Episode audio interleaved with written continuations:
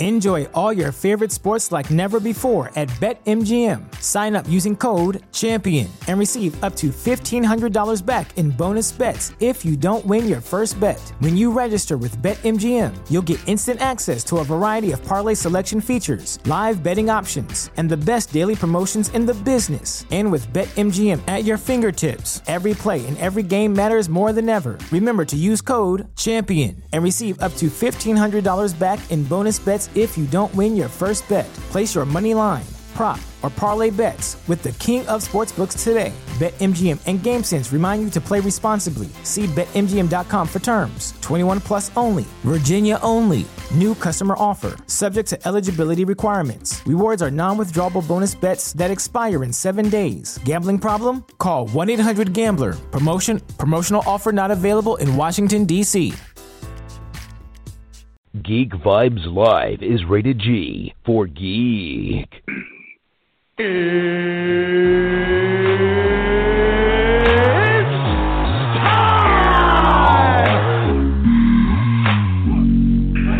this is Matt Lesher. This is Phil Lamar.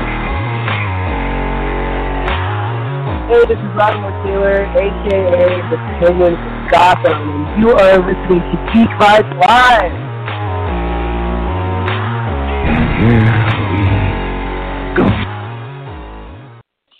Welcome, Geek Vibes Nation. There you go, Joel. Just one. Welcome, Geek Vibes Nation, to an all new episode of Geek Vibes Live. I'm your host, Joanne, and I'm joined by the second biggest Batman fan in the world, Joel. What's going on, Joel?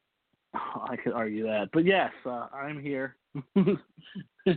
there is no argument to be made. You're second. There's definitely an argument to be second. made. I could definitely, uh, you could definitely have a debate. Fair enough. Um, like I said, welcome to an all new episode of Geek Vibes Live, titled "Turn That Frown Upside Down." I struggled with the word frown because I was almost a thousand percent sure that I spelled it wrong, but good thing I did. good. Um, Right. let's, um, let's get right into it. We're going to start with trailers. We only had two, um, but two really good ones. Uh, let's start with Joker. Um, Joker. this movie, th- this is a unique trailer. Um, it, it definitely was. Um, it looks like it's pulling from numerous different aspects. Um, one of them being uh, a bit of Killing Joke. Um, this movie is going to be rough for me, uh, same way that Venom was, um, in a sense of the character doesn't really exist without Batman. Venom doesn't really or shouldn't really exist without Spider-Man. Um, but Venom was to me entertaining. Like that's all I was looking for that movie to be was entertaining, and it was. And this movie looks like it's trying to be a lot more than just entertaining. Um, speaking with Daniel, the uh, the producer of Hitman, when I when I interviewed him, we were kind of Mhm. discussing how this movie could be the beginning of something bad for us DC fans. And the reason why I say bad is because if this movie gets an Oscar nod, um, there is a huge possibility we get an Elseworld um, Bryan Cranston Lex Luthor movie that is a comic book film, but Oscar. It, it, it's it's fishing for Oscars. Like um, DC looks like these Elseworld movies could be um, very little in the idea of comic uh, source material and more so drama, more so Oscar baiting um, which to me is, is not a bad thing. This movie looks beautiful. Uh, it looks like a lot of fun. Uh, this looks like the Joker I had wanted Heath Joker to be. The guy that is just purely insane, the guy who is just purely uh, gets off on the idea of carnage rather than just chaos. Um, so I mean, I, I I loved what I saw. It, it looked weird, like for, for some strange reason, his body chemistry reminds me of um Christian Bale in that one movie where he was super bony. Um, I, I don't know why they made why they made like this that. poor man. Yeah, they made this poor man look so super whatever. skinny. Yes, Mhm. thank you. Well, the Um, Joker is really thin anyway, so I guess it works. Oh no, no, he is. It just I, I guess I've never ever seen Joker without a shirt really in the comics, so just to see that um was just like, oh, okay, looks weird. Um, but I've done enough talking. Joel, your thoughts on the uh first official trailer for this uh, Joker film. Well, here's the thing. Um, I didn't know how I was gonna take it because I, I didn't I didn't believe this thing was ever gonna actually be made, and then it just slowly started happening. Like little by little, uh, reality, uh, the, the the fantasy became reality, and, and like, oh shit, they're really gonna go through with this damn movie. Uh, then of course they they casted Joaquin Phoenix. I'm like, well, that's good. That's a good step in the right direction because he wouldn't have signed on to just any movie. Um, but I didn't know. I didn't. You know, it is what it is. I've made peace with that. It, it is a Joker solo, uh, but it's kind of its own thing elsewhere, like you said. Um, and I'm fine with that. Uh, so when I fir- finally got the trailer, you know, we've been waiting for a while now. We've seen already some of the behind the scenes pictures, so we kind of already know what he looked like. But um, the trailer blew me away. it really did. I I really really liked that trailer, probably more than I uh, way more than I expected. Um, because it really is what I've always loved about the Batman villains to begin with. It's it's just there's a there's a it's like a character study of of one individual. Um, Joker ne- doesn't necessarily need an origin, but if this is just one origin of many, uh, for a character that doesn't know what you know. He's he's nuts. So he doesn't really know where it is. Um, it, this is just one of those stories. It's a one-off telling of, of what uh, someone's idea of what Joker origin would be, or could be, or should be. Uh, I'll take it because it looks fantastic. The setting looks great. Joaquin looks like he's completely completely committed to it, and I just I've had I watched it more. I, I rarely watch trailers more than one time in, in the same sitting, but I did. I watched this one like three times because I just loved this trailer. I, I will say, seeing uh, that De Niro scene, I kind of feel Yeah. like, and I know you're gonna say I'm I'm, I'm stretching, uh, I'm reaching rather, I'm reaching here on this, but I kind of feel like that scene, Joel, might be the same scene that we got in The Dark Knight Returns, where Joker's on like a talk show, um, and he locks all the Mhm. doors and gasses everybody in the room. Um, I I kind of feel like that that might play off that scene. It kind of felt like it, where it, it looked like De I mean, it could. was introducing him. Right. I mean, it'll take different aspects. I could definitely see that being a factor. Like if they did pull off that scene from The Dark Knight Returns, uh, Yeah. why not? You know, they're like they'll probably take up. They're already, they're already taking elements of Killing Joke in it, so there's probably a mixture of different aspects of the Joker's story. I mean, different Joker stories, and so and putting it into one blender, and this is what we got. Yeah, it, it just it, it it looks like so much fun, and I, I do I do hate the. And we know all movies get this, especially comic book or superhero films, but everyone's saying they don't like how Joker seems to be this sympathetic um uh character. yeah, I to definitely me, saw that. Hmm what what I hate about that is hold on, hold on, because I think people are getting two things confused. If you've read The Killing Joke, before he became the Joker, he was very much Mhm. a sympathetic character. Um, it was Right. a very sad telling of of his life. But once he became the Joker, he became the Joker. There was no more like, oh no, I feel so sorry for this guy. And if you watch the trailer heavily, it looks like he starts off the sympathetic character again with the I always thought my life was a tragedy, but now I Right. you know I, I think it's it's a comedy. That's him telling you I start off sympathetic, but I'm definitely going to turn into the lunatic that you guys all know and love um, Right. from the comics. So to me, I kind of feel like if you think this movie is purely about making him a sympathetic character, I kind of feel like you only saw like five minutes, uh, not not five Right. minutes. I'm sorry, five seconds of the trailer. Like watch the Right. whole trailer. It's telling you in it. I, I It's was a transformation. became a comic, right? Um, and I thought it was so symbolic. The um, the shot, the shot that g- gave me goosebumps uh, from the trailer was him in the elevator, um, Mhm. and then just, just him just giving that smile. Um, this smirk, it, it yeah. gave me chills. Yeah, it's like man, I, it, His so laugh weird wasn't bad either. It wasn't, but I'm not going to judge his laugh um, only because I kind of feel like maybe that's not the full laugh, like the full extent of the laugh. Right. Um, so there might be more to it. So it, it's Right. the same way when Jared Leto opened the Suicide Squad trailer with his laugh. I wasn't ready to judge it because I'm like, well, let me see what he does in the movie um, before I'm like, oh, I I love it, and then I see the movie and I'm like, uh, it's not really that good, or or I hate it, and then I see the movie and I'm like, I love it. Um, so the laugh is the one thing I'll hold off on because to me, if you're doing a Joker character movie, whatever, you know the only thing that people truly care about is the laugh. You have to nail the laugh. Um, and knowing how how much of a character actor um, Phoenix is, I kind of feel like he, he knows that, and I'm pretty sure he's went through all the Jokers that have come before him.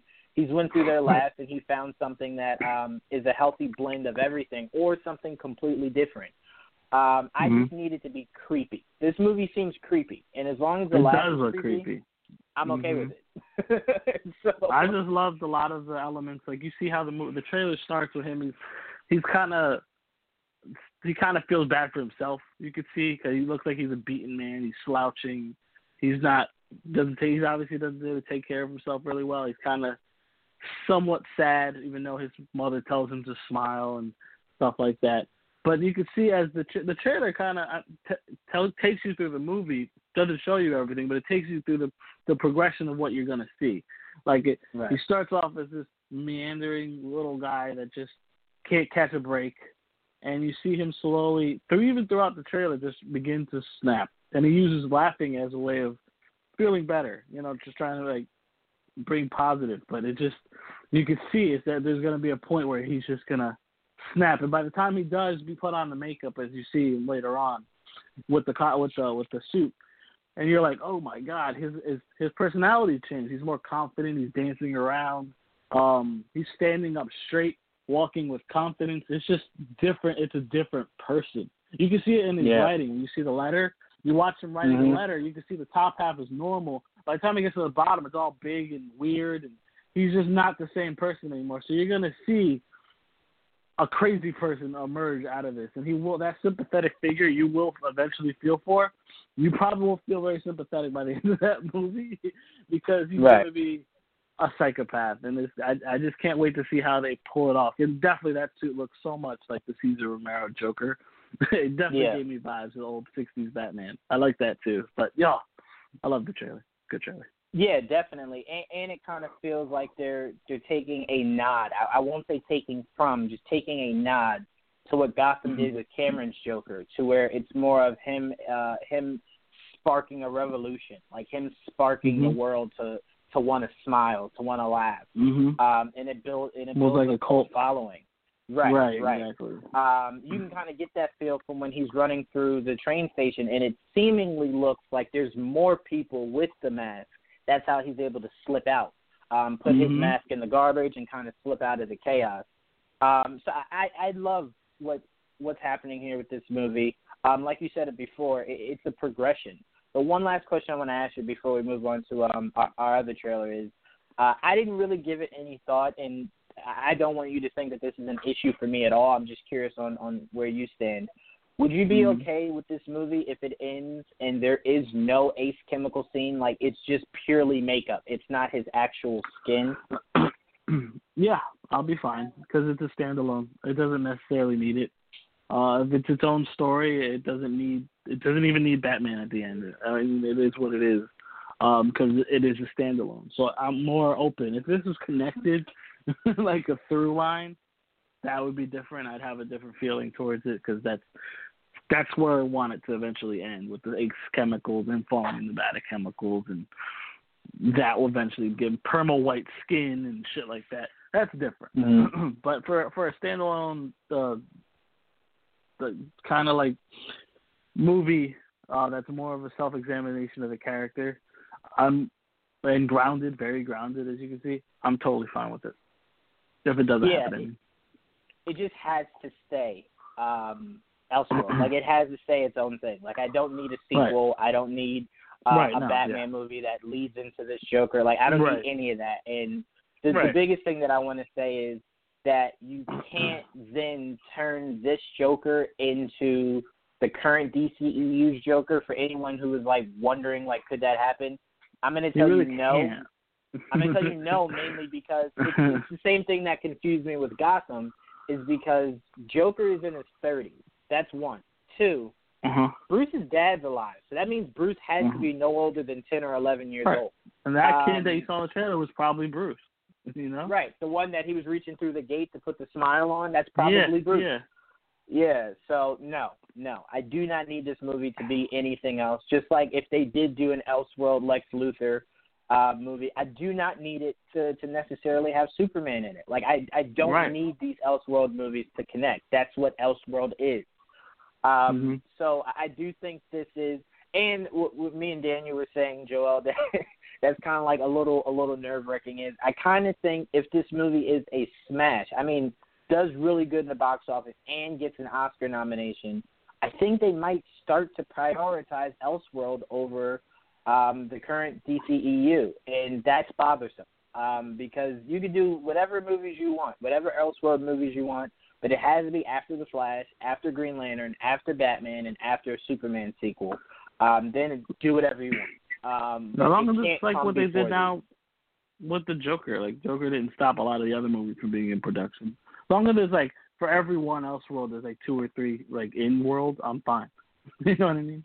Right, but the in worlds can't be a Blue Beetle, can't be a a Black Adam. Like, no, I need it to be the core six. Like, I need those. I need those in the process of doing your Elseworlds. That's what I'm saying. Like, don't tell me like, oh, okay, a few years from now we're having a Maxwell Lord or um a Vandal Savage, Movie. but it'll be in the same year as Blue Beetle. Like, no, because then that does tell me that it's taking precedence over the core films you should be focusing on. So that's just the one thing that makes me a little nervous about the success, the huge success that this movie potentially can uh, can garner. And also, Daniel made a point uh, that I'm holding him to. He said he thinks Joker will have a bigger box office than Shazam. Um, so I'm holding Wow. Daniel to that. Uh, yeah, because that's saying a lot. this movie doesn't. This movie isn't going to reach that many people. It, it's going to have to be a word of mouth. Um, and the the advantage Shazam has that you can take your kids. So you obviously can't do yeah, that with this Joker that- that's film. a big so, difference. Yeah. Yeah, so Shazam works as a this family movie film. could sell more, so to say that this movie could sell more is is a huge uh limb to be standing on. So we'll we'll see, we'll we'll see, because especially if what Cannon's saying that this movie Shazam doesn't look like it's going to do well in China, we'll see. We'll, Um, we'll see, right? 'Cause yeah, China likes the. DC, so we'll see how that works yeah. yes. Did you have anything else you wanted to add for the uh the Joker trailer before we move on? nah, man, that's this is great. For me, it was it was a plus trailer. Yeah, yeah, and huge, uh, huge props to DC for doing something that no other comic book uh, turned to movie genre has done yet, which is doing a completely separated feel from the universe they've already started. Um, and this movie definitely feels like it's more Nolan verse than it is the current DCEU, even Right. with how serious Man of Steel and BVS were. right, and it's nothing like Shazam. like No, no, it's, it's the com- it's the polar opposite. movies. Yeah, Right. definitely. Crazy. Um, so that's going to be fun to see how this how this all shapes out with Joker. But uh, let's move on. Let's talk a little bit of Endgame. Um, we got a not only did we get a trailer to come out with the release of the movie ticket sales, which uh, that was a hassle of itself. Um, we also got a TV spot that actually Joel came on during one of the NBA games. I can't remember which game it was specifically. Um, but I was watching the game, and then it just popped up, and I was like, "Wait, is this a TV spot already?" I was like, "Oh Mhm. yeah, we are kind of two and a half weeks out from this movie's release, so like, I, I guess it does make sense." Um, so this Endgame trailer, I'll say the biggest thing that stood out to me was the uh, the dialogue, um, and the dialogue from Thanos. Um, you weren't able to sit with your failure, and where did that bring you? It brought you right to me. I thought that was Mhm. so chilling. Like I got so many chills when I heard that. I was like, Thanos might be the coolest villain ever. Like just his dialogue alone is just so awesome. Um, but I want to start with you before I go into the whole diatribe. What were your thoughts of the trailer that released with the ticket sales, and did you happen to to catch that uh, TV spot? Uh, I I may have. Uh, I barely remember the ticket trailer. I remember certain parts of it, but I I, I don't know if I'm doing it on purpose.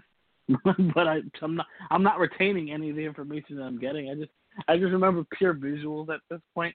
I just remember liking what I saw. But uh, I don't remember a lot of aspects of the trailer, so I might need you to go into a little diatribe just so to refresh my memory on the trailer. Oh yeah, definitely. Um, we get the start of the trailer um, with everyone kind of going through the the idea of wanting to rush to go fight Thanos, and Banner's like, You know, we're, Right. we're undermanned, and uh, Rhodey is kind of like, yeah, why? Because he killed half of all of our friends. Um, Mhm. And then you hear Black Widow kind of going through. We owe it to the people who aren't here um, to to go and try to do something. We also get a shot of Tony hugging Pepper, so obviously they make it Mhm. back, but we knew that. Um, we get a shot of Cap looking at himself in the mirror after I assume he had just finished shaving. Um, then we get a shot of a good core of the Avengers standing up, looking at something. I'm assuming it's Mhm. probably Captain Marvel. Um, you also get a shot of, and now I was telling Mike last night when we were going into our, our theories of the movie. I was telling him the one shot that I saw in this trailer, Joel, that just really stood out to me um, was a shot of when Thanos says, "Where does it bring you?" Brings you right back to me, and you see Stark kind of walk out, and then you see Stark, Cap, and Thor, but just like the bottom part of their legs, like they're, Yeah. you know, you see Thor's Trinity. cape, Cap's leg, right? You see Right. them walking towards Thanos, who's sitting down. Um, now, what I thought was so cinematic about that shot was I was telling Mike it immediately reminded me of remember that Comic Con um, scene that was released of the Batmobile hitting Superman and then crashing, Mhm. and then you see Yeah. the symbolic of Superman uh, with his cape flapping walking up to the Batmobile. That to me is like those are core visuals um, that people Mhm. don't really speak about because it doesn't hit them, I guess, as much as it might hit someone like me. Um, but just the Mhm. visual of that was just so beautiful. Um, so I mean that that really even heightened my chills with, with the dialogue that Thanos gives. Um, is the idea that you see the Trinity walking towards Thanos. Thanos has a sword in the ground. He has his helmet off, and he's just sitting there. Um, two things could be coming from it. It could be they were giving him a beating, and he kind of had to kind of sit down, or he's sitting down because he doesn't take them serious. Like both are awesome. Um, Right. yeah, I, I just wanted to, to mention to you kind of a little bit about what was going on in the trailer. Excuse me, and then also that beautiful visual at the end of it. No, I, that's the thing. I remember a lot of the visuals. I remember that moment, the, the, the handshake moment. Uh, that was debatable apparently to some people. um, I don't don't get me wrong. I still don't trust a lot of what I've seen. Uh, I, I I will take it all. I believe a lot of it will be used. Maybe not in the same sequence. Uh, maybe there are just, you know. I'm just I, I know they're fucking with us, so I'm not trying to retain anything just so that I when I go into the movie, I'm not disappointed. Wait, that scene wasn't in the movie, and you know you get all upset because you know they were just fucking with us. So for me, I, I watched it, but I only watched it the one time, and I didn't really try to. I just retained a lot of like in terms of costumes. Because I'm a big costume guy. I, I like the way to see how people look now. I know a lot of those costumes will probably still be the same. They won't be changing that very much in the movie. So that's the only thing I really focused on the most.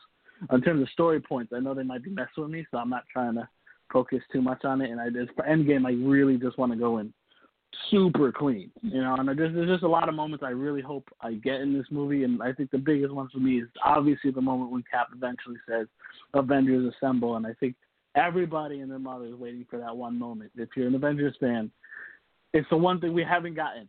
like, like we Yeah. gotta have it in Endgame. Like you gotta have that at, at some point, and I have no doubt they'll give it to us. So, um, yeah, I, this movie's gonna be fantastic. We both we both like stood all day trying to get tickets for that fucking movie. Um, we did not. We were not one of the lucky ones that got in early, and you know, it, we struggled. It was a bitch all day trying to get tickets for that damn movie. Um, but we Yeah. got them, and we'll be watching it. Uh, and it's, oh my god, it's been forever. It, it, I just can't wait. It's the end of the month, and oh, I wish I could see it earlier. I, I do too. Luckily for Tia, she gets to see it a few days before everyone else. oh. Um, yeah, I Yeah. know. Um, it, it's funny. I told her last night that you uh you you were going to tell her that she's not allowed to to tell me anything from from the yeah, I was just about to say that again. Um, yeah, I was gonna text yeah. her. I'm like, don't you dare tell him anything.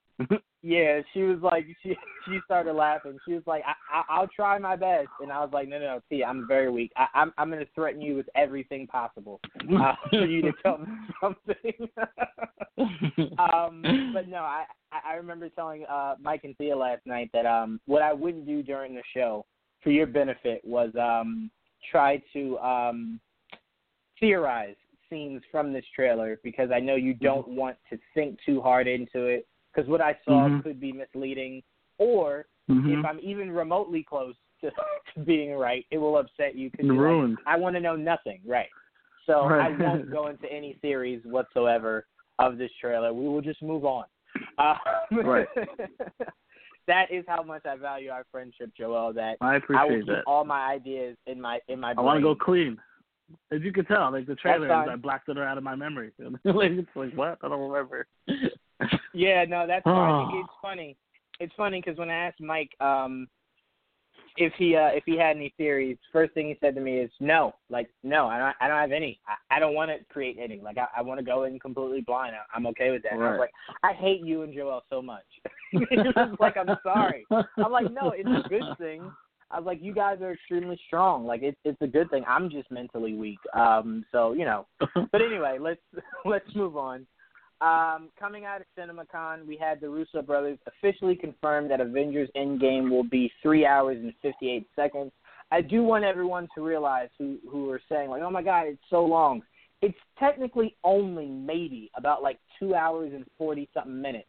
I think the rest Mhm. of it is is ti- is uh including the the um the end credit scenes. That's the what I credits was gonna then ask. the final. Does that count Right. with the post credits and the the, the post post credits or whatever the fuck it is? like, it does because if it doesn't, if it doesn't, that's if you count the end credit, the credits, and then if there's another one after it, that's more than three hours and 58 seconds. I think Disney is trying to let us know like everything included is three hours and 58 seconds, um, Right. which makes sense. So it means the movie itself is probably only like two hours and 40 something. Right, Ready? yeah. Start the timer. You're Go. gonna have to. You're definitely gonna have to. Um, you can just count it from when the movie starts, like when the movie actually starts, not when the the trailers start. When the movie actually Right. starts, um, then to when the lights completely come on. Like that's when you'll know like how long it actually was. Um, Right. But yeah, I mean this this isn't really anything too bad. And everyone who's saying like we need an intermission and like it needs it doesn't need an intermission, dude. Like No, Infinity. War was was a a little over two hours and thirty minutes. So it's like you can't do another twenty minutes. You tell me you need an intermission with another twenty minutes. It's not Right. that bad. But um, what does this news do for you? Does this news do anything new for you, or did you were you already prepared for the idea of it being three hours? I was prepared. Like I've been prepared since forever. Like I'm like, if it is, then I'm in. It doesn't matter. If it's three hours, I'm not. I'm not going anywhere. I'm here to watch this movie. Um, so for me, uh, it being three hours or near three hours, uh, it's fine. It's so totally fine for me because like I want as much as they can give me. Uh, because it's the end. It's the end game. I want to see everything, anything, and everything they want to show me. So I don't want to leave anything out, you know. So because this is the end of an era, it's the end of this phase. Um, I don't even know if they're even going to be called phases anymore going forward. We we don't. There's a lot of things we don't know and we won't know until probably uh, Comic Con or D23 or whatever the fuck. So it's like this is like we got to enjoy this while we have it. So I like I don't want it to be gypped. I don't want it to be like uh, like no. I want to keep it under two for no. Give me as much as the, the directors feel they need, whatever time they need. I want all of that. And if this is what they feel like they they landed on, I'm fine with it. Yeah, it, it, and I, I love the idea of three hours mainly because I hate when directors say, "Yeah, we left a lot on the living, you know, on the cutting room Right. floor. Like there was a lot that couldn't Mhm. make it in it." If you have three hours and fifty-eight seconds, there better not be much on that DVD when it's released that I'm seeing that just didn't make it in. You had plenty of time to put it in there. Um, like eliminate any stupid scenes. Like if there's a scene that's just purely there for comedy, eliminate that and you put in what really needs to be in this movie. Um, and the Russos do a really great job of that. Like we know we don't have to worry about the idea of like, oh, there's another edition or there's there's another movie that we couldn't release but we'll do it on a DVD. Like there's none of that stupid crap. Um, just give us the full three hours fifty eight seconds and let it be everything that we need. Um, so we don't have to look back and go, man, we didn't get everything that we wanted because Disney was like, nah, we needed that two hours and 30 minutes. So three hours and 58 seconds means there's no excuses. We get the movie that, that we all want. Um, but all right, let's uh, let's move on. Oh, excuse me. We got news coming out of the DC world. Uh, I'll start with the Idris one because this one's probably gonna gonna be a good conversation between the, the two of us. Um, according Mhm. to Variety, Idris Elba is out as Deadshot in James Gunn's The Suicide Squad, and will instead play an unknown character for the film. This news Mhm. doesn't really do much for me, um, mainly because they didn't officially say that he was Deadshot to begin with. So it wasn't like I had my hopes up for him to be Deadshot. Um, it was always he was rumored for the role of Deadshot. It was never he officially was Deadshot. Um, that and also the biggest issue I have with this movie um, doesn't come from any of the casting. Doesn't come from even the idea of the movie. It comes with James Gunn continuously telling me that this is a reboot. It is not a reboot. You you have Well, Amanda not Waller. James Gunn. It's you the fucking Captain producer. Oh, I'm sorry. It's the producers. You're right. I'm sorry. It's not James Gunn. It is the producers. You're right. Not a sequel. Um, I'm like, all right. Okay, if you tell if, if if what I think they're trying to say is if you saw Sui- if you didn't see Suicide Squad one, it it Right. doesn't matter. You could still see the Right. second one. It, it's not a direct sequel to it, which is fine. But Exactly. don't don't BS me. It is a sequel. Like it is a sequel when you have returning characters. It's a sequel. That's the whole premise of a sequel. Um, a reboot would mean Viola Davis is playing someone new. Uh, Jai Courtney is playing someone new. Uh, Margot Robbie is playing someone new. That's a reboot. It's not that. So stop saying that. But if the point you're trying to make is that first one that you saw, erase it from your mind. Our movie will have nothing to do with it. Then that's cool. That's Right, right. completely fine. But make sure you're being specific in that because you have a lot of people thinking, wait a minute, hold on. Doesn't reboot kind of mean like, uh, you know, original characters aren't coming back? Um, right. then that's different. Um, but I don't think they're being specific in that. And when you keep saying things like it's a reboot, you confuse people. But I'm going to go to you, Joel. What are your thoughts on Idris Elba playing more of an original character rather than Deadshot? Uh, I'm fine with that. No, not it depends. Uh, a new character, original made up for the movie, I would not like. But if it was another character from the comics that they bring in, that's like more someone we know, um, like a Bronze Tiger, who I've been hoping was in this fucking movie forever now. Uh, I'll be fine with that. You know, that that I don't mind because like from the beginning when they say Will was not coming back, um, uh, this is what I wanted. I'm like, I'd rather they they just make um they don't recast him and they just use a different character. And then we found Idris was in the movie, and I think all the only thing it came down to um, was that James Gunn really wanted to use Idris Elba in the movie as a lead. That's it. And at, at the one point, I think um, I always said if they're gonna bring in Deadshot, uh, and he feel if James Gunn feels like he needs Deadshot, then yeah, then I guess you should recast. But if I, if it was my choice, just to leave the door open for Will to come back in the future, that's what I would prefer. And that's kind of what it seems like they're doing now. Um, I think the lead was initially written for Deadshot, but I think it's I don't think it's a big enough deal where that um, they can't replace him with another character or a different type of character. Um, so that's why for me it's not a big deal. If anything, this is exactly what I wanted from the beginning, and now you're just adding Idris Elba to a lot of characters that I already liked. So this is totally fine with me. Yeah, I mean, it, it's one of those things where it's like cool. I mean, to me, it's like whoever he plays. To me, it's it that's the least of my concerns, mainly because it's Idris Elba. Like he made me Right. really enjoy Pacific Rim. So it's like, and he made me enjoy Dark Tower, which both were not really good movies. Um, so it's the idea of cool. I, I really honestly could care less who he's playing. I don't even want to speculate who I think he could be playing because I honestly don't care. A good actor makes the role good, not the other way around.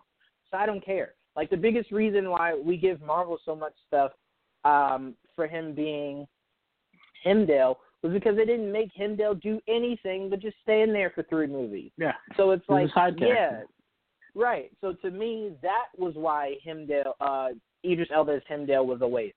But if they actually let him be more involved, like if he were, if he followed Thor on his journey in Ragnarok, I think it would have paid off. Um, even if he kind of during the events of Dark World, I think it would have paid off. But the fact that they actually didn't want to do anything with the character, but casted such a big name, um, is why I think people kind of resent them for it. But to me, it's like the char- uh, the actor makes the character, not the other way around. Um, but we do have a friend of Geek Vibes Nation on. Dave, what's going on? Hey, how's it going? Good. How are you? Good going, everybody? right. So, how's it going? I I, I want to ask you with the news of Idris Elba being out as Deadshot, which wasn't really confirmed to begin with, but with him being out as Deadshot, do you have anyone you would like to see Idris Elba play in the Suicide Squad uh, movie, or are you just cool with whoever they cast him because you're just a fan of Idris Elba? Uh, I mean, Suicide Squad isn't a movie I really care about. So, I mean, it's a bunch of characters that are obnoxiously cosplayed way too much, and I just, eh, it's not a movie I'm like excited about. I will combat your statement though about Pacific Rim being a bad movie. I think you're terribly mistaken. I agree. I like I like the first Pacific Rim a lot. Okay, no. When I say not necessarily a good movie, like I'm a huge Charlie Hunnam fan. So like when I heard that he had the lead for it, I was like, yes, let's do it. Um, I also think Charlie Hunnam would be a great lead for a Gundam movie, but that's a different story. I didn't hate the movie Mhm. whatsoever. Like when everyone was like it was such a bad movie, I'm like I didn't really see that. Was it a great movie? No, it was somewhere No. in between. it was somewhere in between good and bad. Um, I, I think Charlie Hunnam and Idris Elba completely made that movie. Um, I think it was outside of better than that, Suicide Squad. That that can't be debated. I'll say this. I'm gonna have to rewatch Pacific Rim and, and Suicide Squad again because I had fun with both of the movies. Like, um, I, I I had fun too. with Will Smith as Deadshot. Uh, I did too. I'm gonna rewatch both movies and then come back to you, Dave, on that because I can't necessarily disagree. I just haven't seen both in a while. Um, I'll say that. That's what I'll say. Um, but all right, let's um, let's go to more casting news that we got coming out of the Suicide Squad. Uh, Viola Davis officially is back as Amanda Waller. Um, hopefully, they can do more with her character than they did in the in the first one. I kind of felt like she wasn't important enough. Um, that that's kind of why I don't like the idea of Rick Flag. Um, mainly because if you have someone to keep everyone in line, her role kind of starts to diminish more and more. Um, so Mhm. I kind of like it if she's more of the voice in your headpiece, um, and you don't have anyone else kind of leading the charge, because it just makes her character seem that more cool. Because it's like she controls when your head, you know, gets blown off. And I think when they gave that responsibility to Rick Flag, it was kind of just like, all right, you kind of just showed us why Amanda Waller could have just been a cameo in this movie. Like she didn't really need more than just being a cameo because you had Rick Flag doing everything. Um, so yeah, I, I kind of hope she's more stand standalone in this. Um, Dave, I, I'll go to you. Did you enjoy Viola Davis's performance as Amanda Waller in the uh, in the first Suicide Squad movie? I mean, I, I kind of agree with you that I, was, I felt it was unnecessary. It was just I felt like that movie had too many characters at jump overall. It was just like character after character, especially two characters that are not Batman or Superman that are so widely known. Uh, I mean, I, I if I was to say besides Green Lantern, I think that's like number two worst superhero movie I've seen. So Oh my god. Wow. Okay. You haven't seen enough. Wait, whoa, Dave. hold on. I'll tell you that much. Hold on. I've seen them all, Joel. Hold on. Hold on, Dave. Joel, Joel, Joel knows that- very well how polarizing my opinions usually are about superhero movies. Uh, oh, Are me, you I do. saying this? Are you saying this in the DC world or superhero movies? Period. Because that's Well, important. D- D- you I mean DC for sure, but I would have to give more thought about. I mean, it's definitely within top five of worst superhero movies made in the past ten years. O- Okay, over 'cause all- across the board. Only reason I ask is that first Hulk movie I thought was real visually it was garbage, but just tone wise was bad. But that, but that's not, but that's not, that's not the MCU con- cinematic universe No, trend that's been No. the BS of what's No. been going on. No, that's why I was, That was before- if you mean superhero movie period or just DC. Because if you meant all superhero movies, that first Hulk was horrible. Um, Fantastic was horrible. I'd make an Ooh. argument Rise of the Silver That Surfer bad. was pretty bad. Um, so there's there's a lot out there. Still, um, they, Green Lantern definitely again, those the cake. Fantastic Four movies are still better than the one they just came out with.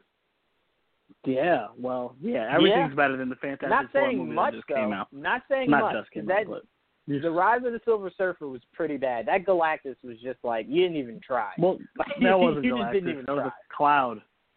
that's not. That's Yeah, not. Well, that, that, just, that Galactus. just falls into licensing, though. Yeah, that's true. Well, that was just It's laziness, it's, it's 'cause they- you telling communication between the, the the the writing room, producers, and then legal matters, and then And they just caring. don't. They, yeah, you know, for for me, it wasn't caring. They they didn't they didn't care enough about the character Galactus to give us Galactus. They're like, you know what makes better? A storm cloud. That makes way more sense. Why are we talking about Revenge of the fucking Silver Surfer or whatever the fuck? Why is this? We're talking about Suicide. Good point. Good point. I- I'll go to you, Joel. Uh, how do you feel about Viola Davis officially coming back as Amanda Waller? awesome. She was one of the best parts of that movie. Like, yeah, in my opinion, that movie was the worst of the DC movies, in my opinion. Um, but I still enjoyed, like, especially the beginning of it. I liked a lot of introductions to the characters. I don't think all of them needed to survive. I think I, I think the whole point of Suicide Squad is for a lot of them to be killed off. Um, so I think that's probably where a lot of it fell flat. Especially the ending. ending was the worst part of the whole movie. Was the, the third act. Obviously, the unnecessary villain against that that type of. It just didn't make sense. But um, Viola Davis was a key part of that movie because she was a great casting choice for the character of Amanda Waller. Um, and I like. I, you know how I feel about Rick Flag. I'm not a. the character himself does not need to be in the Suicide Squad movie. More, you know, I don't need the character, but they brought him in. Kinnaman did a good job for that role. Fine. If he comes back, awesome as well. Um, but to me, the key element that needed to be in this movie was Viola Davis as Amanda Waller, because I think she's a she's an integral part to the to the the fabric of a Suicide Squad movie. Like if you really if you're gonna care about anything about the comics, she's a big part of that. I think uh, if you're gonna bring anybody back from the old cast, that's the one that really matters. So for me, I'm very happy that she's coming back because I did like a lot of the casting choices for that movie, uh, even if the movie itself wasn't great.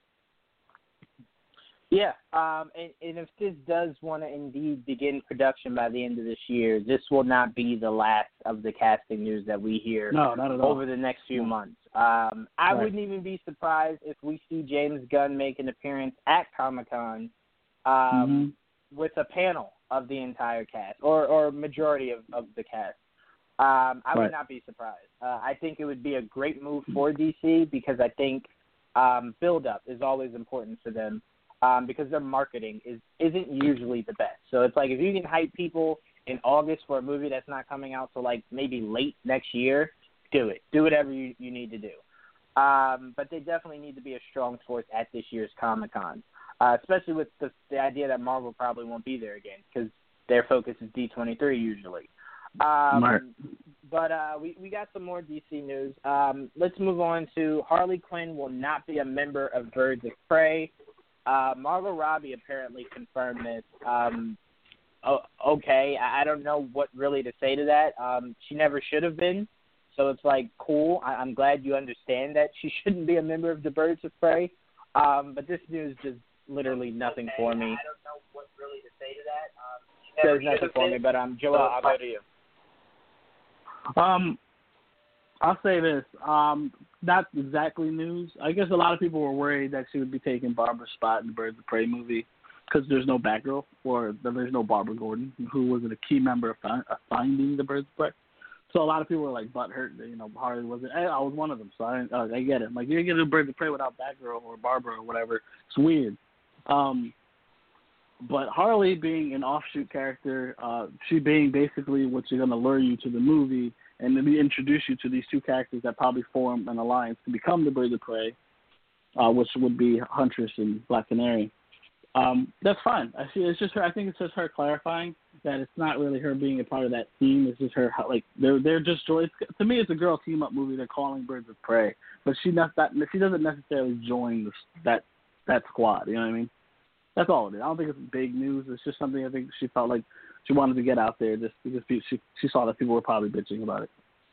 Right, and I think because we did get an official poster um, at CinemaCon for the movie, and the Right. the long title that we thought was just a joke that uh, Margot had on the the cover of the script um, when she put out the photo seems to be the title that they're going with, which I like because I think that's your way of saying this is a Harley movie with Birds of Prey rather Right. than Birds of Prey that has Harley as a member. So I, I think that Right, you right. um, distinctively letting the the fan base, not obviously the core people who could care less about these characters, but the fan base know Right. it's Harley's movie that that co-stars Birds of Prey. Right, So right. you don't have to worry about us ever mixing the two because they, they're not mixable. It's just Harley's movie that runs into the Birds of Prey.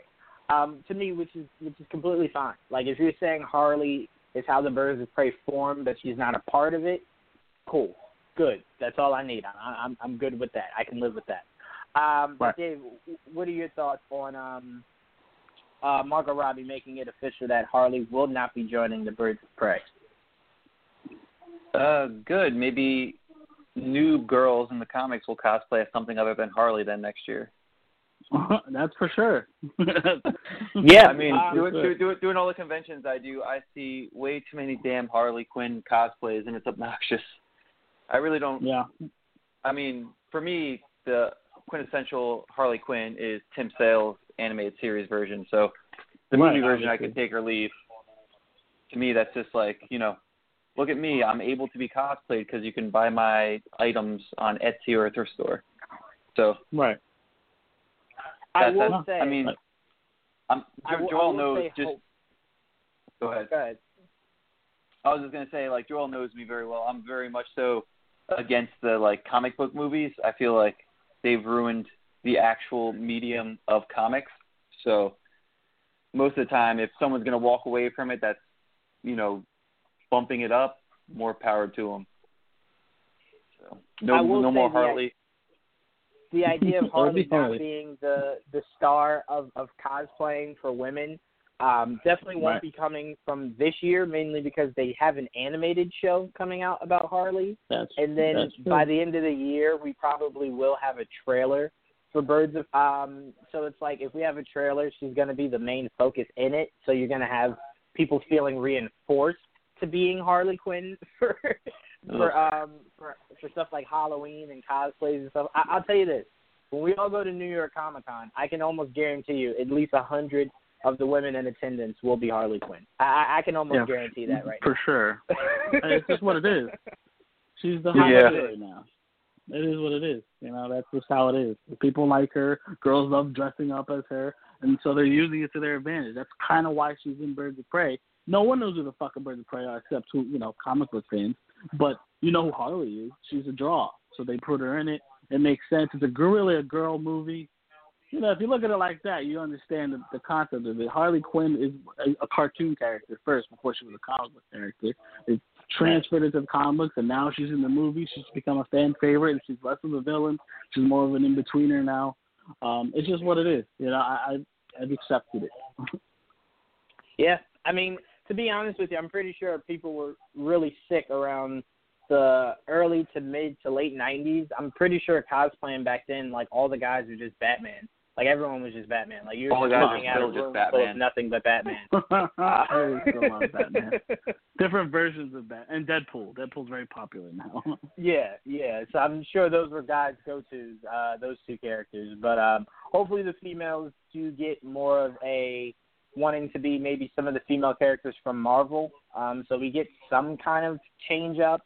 Um, like I'm even cool with Poison Ivy. It's just like you all can't be Harley Quinn. Like, come on, someone want to change it up. Uh, let me see an Right. Okoye somewhere in in the crowd. Like that'd be great. Um, but all right, let's move on let's take a small break from from DC. Let's jump into uh, Disney and Marvel a little bit. At CinemaCon, Disney chairman um, Alan Horn confirms we will be seeing more Deadpool in the future during the Disney presentation. Um, this isn't really news. I think he was very clear on that before that Deadpool wasn't going to die off. He was going to do more with Deadpool.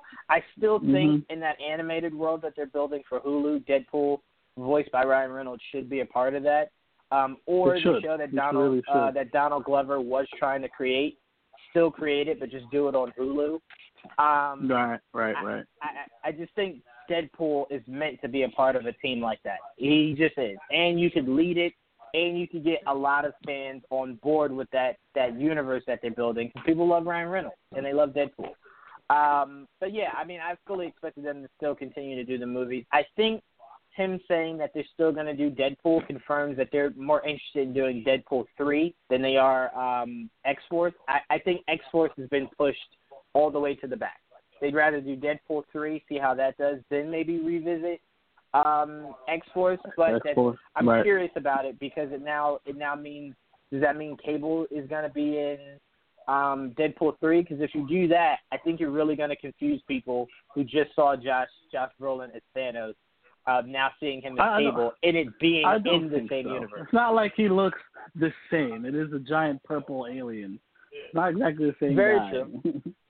Very true, very true. But let's let's remember this. This is the same fan base that was confused. Like, wait, hold on, Cameron's Joker. Wait, hold on, you're doing a movie Joker. Wait, hold on, Jared Leto's Joker is now being in, The- well, in that's movie too. confusing. Having a Jared Leto Joker and Joaquin Phoenix Joker in the movies, that's confusing. But this is a little different. They're just same actor, they're playing a different character who looks nothing like him. You know what I mean? It's oh just we sound alike. That's about the only similarity. Yeah, I will say his cable sounded exactly like Thanos. Um, but I- I'll go to you first, Dave. Um, what, what does this mean to you hearing that Alan Horn still is on board to, to seeing Deadpool be made? Um, it, does this interest you in the sense of Deadpool possibly someday, PG-13 wise, joining the Avengers, or are you just more so excited for the idea of seeing another solo movie of Deadpool? Uh, neither. I'm actually annoyed that X Force is being pushed back. I'd much Yeah, rather would be see an. X Force. I'd much rather see an X Force movie than a than a Ryan Reynolds movie again. I mean Deadpool. I'm sorry. really? That's Yeah. interesting. I mean, go ahead, go ahead. There's so many more interesting characters in X Force that like they're gonna take a gamble. Well, DC takes a gamble on like Suicide Squad. It's kind of the same thing in terms of like those C-list characters like Warpath and Feral. I mean, depending on what Mhm. era of X Force they go with, but I mean, I think More there's a lot more popular interesting versions. characters, and since they love diversity so much, I mean, X Force I feel is such a hand-given basket to them for that. I, I, can agree with that. almost, as upsetting as it may sound to you, I can almost guarantee you we won't get X Force before we get X Men. Um, Oh, I know that. It'll, it'll Oh, come yeah. after. That's yeah, sure, there's it'll come to be after. the trailer for the the second Phoenix saga, which is obnoxious as it is. Yeah. Well, Yeah, that's over. yeah, yeah. Thank thank God. And it was funny because like they they were saying at CinemaCon, like they were confirming like uh Dark Phoenix is the last of like that X Men saga, and it's like uh yeah, we were praying for that. Like yeah, thank you. Like of course we, we figured that. Um, Signing off. also, I I think it was interesting that they were reinforcing that New Mutants will come out in theaters. I was just kind of Yeah. like, really, Alan? You want to, you want to drop this in theaters? All right, okay. You just had Matthew Williams come out and said they haven't even done a reshoot yet, so it's like They I probably don't think won't it'll now. be this year. They're just gonna Well, release it. like whatever. God bless whatever's there. God bless them. I, I've never seen a, a turnover care so little about making money when it comes to Uh-huh. a movie. But that's exactly what Disney is at. Like they're like, I don't care. They can make two dollars and I'd be fine. You know Um, money they're gonna be making off their new properties? They don't give a fuck. Yeah, they, don't New care. Mutants. They don't care. I mean, let, let's not forget this is the studio that has enough money to film scenes that were never going to be in a movie just purely to throw people off in trailers. Like that's how much money Disney has. Um, it, it, it's ridiculous. Uh, it's just it's it's unfair. Um, but Joel, what, what are your thoughts on Alan kind of reinforcing that Deadpool is part of the future going forward uh, in the MCU? No, no. I mean, he's just confirming what we all knew. Like we knew Deadpool was gonna be the only one coming in from there. I I, am hoping uh, the X Force does get more play quicker because that's what everyone was waiting for, and now we don't know how they're gonna play into the future Deadpool movies. Like we don't know what uh, Deadpool three is gonna be. You know what I mean? Like they played with a lot of the X Men, and not a lot, but with a couple. Obviously, uh, Colossus was in it, Negasonic Teenage Warhead, characters like Juggernaut. that. Juggernaut was showed up in the last one, of course. Also- Cable and Domino. Also, all the X Men had a cameo in that one scene. Yeah, the Fox- the Fox X Men had a a small cameo. There's a lot of jabs, but it's Deadpool. You can get away with that kind of shit. So will this be almost like a, a third movie, but also kind of a reboot? You know what I mean? That's how you gotta look at it. Cause it's a new world, so he has to. It's Deadpool in a new world, and, he has to acknowledge that it's not the same world that it was. Yeah, it's gonna be uh, the, the all the meta jokes coming out of that movie are gonna be really good. I can't wait. I can't wait for that part of it. But hopefully, um, that movie can settle what the hell is to happen with X Force in the future. Because I do hope to see X Force come around. Because I was really looking forward to X Force. So hopefully it doesn't get yeah. pushed back super far. But I don't know. It really depends on how they pull off Deadpool and where they they land in where he lands in the MCU. You know what I mean? Yeah, I, I just think if you're if you're Feige, what you don't want is the idea that Deadpool threw up the X a lot in Deadpool two, uh, to Mm-hmm. symbolize mm-hmm. obviously them creating the X Force. Um, and mm-hmm. if you're Feige, you're like, I want the X to be unanimously known for X Men before X Force. So it just means um, that let's say 2022, if we don't have an X Men movie by then, we're definitely not going to have an X Force movie. So well after um, an right. X Men movie is established, and then after a Deadpool three is established, um, and then I think they'll go right into an X Force movie because I, I don't think they're going to make a Deadpool four, a Deadpool five. I think three right. they'll stop, but they'll then bring Deadpool into the X Force and then create another trilogy off of that. Offshoot, so it's gonna right. be it's gonna be a while. Um, and I think Kevin Feige even would even play around with the idea of having Wolverine cameo um, in in the X Force. So I, I think he just wants to establish X Men first, and then he'll he'll dig into X Force. It, it's just it's Right. one of those things where it's like he has so many toys in, in his toy box that it's like you can't play with them all. So like we're gonna have to Right. wait until he's ready to play with certain characters. Um, but yeah, X Force unfortunately is gonna be on the back burner. It it, it unfortunately just like uh, the Doctor Doom movie wasn't put into production before the merger happened. Mhm. So it's like now that Kevin Feige has it, he's in absolutely no rush to do anything with Doom, to do anything with X Force. Um, so we just unfortunately have to wait for it. But it shouldn't be that that that long. Maybe five, six years tops, but it'll be well worth it. Um, all right. Let's move on to some news that kind of confuses me because I don't really know necessarily where it came from, but I know it completely caught me off guard, and I got really hyped for it. Uh, there's a rumor going around that Doctor Strange 2 could release, not start production, release next year. Um, that it sounds really weird because I've heard nothing. I, I think they were working on the script last last time I heard anything about this movie. Um, we haven't heard any casting news. We haven't heard anything. Um, so if this movie is able to pull off three filmings, three MCU filmings in a year, um, I'll be shocked. Like if you're telling me Black Widow's filming this year, Eternals is filming this year, and Doctor Strange too, and you're able to pull it off and have all three of them released next year, I'll be shocked. I- I'll be truly shocked. I, I, don't, I don't know how you'll be able to pull that off. Um, but Joel, I'll go to you first.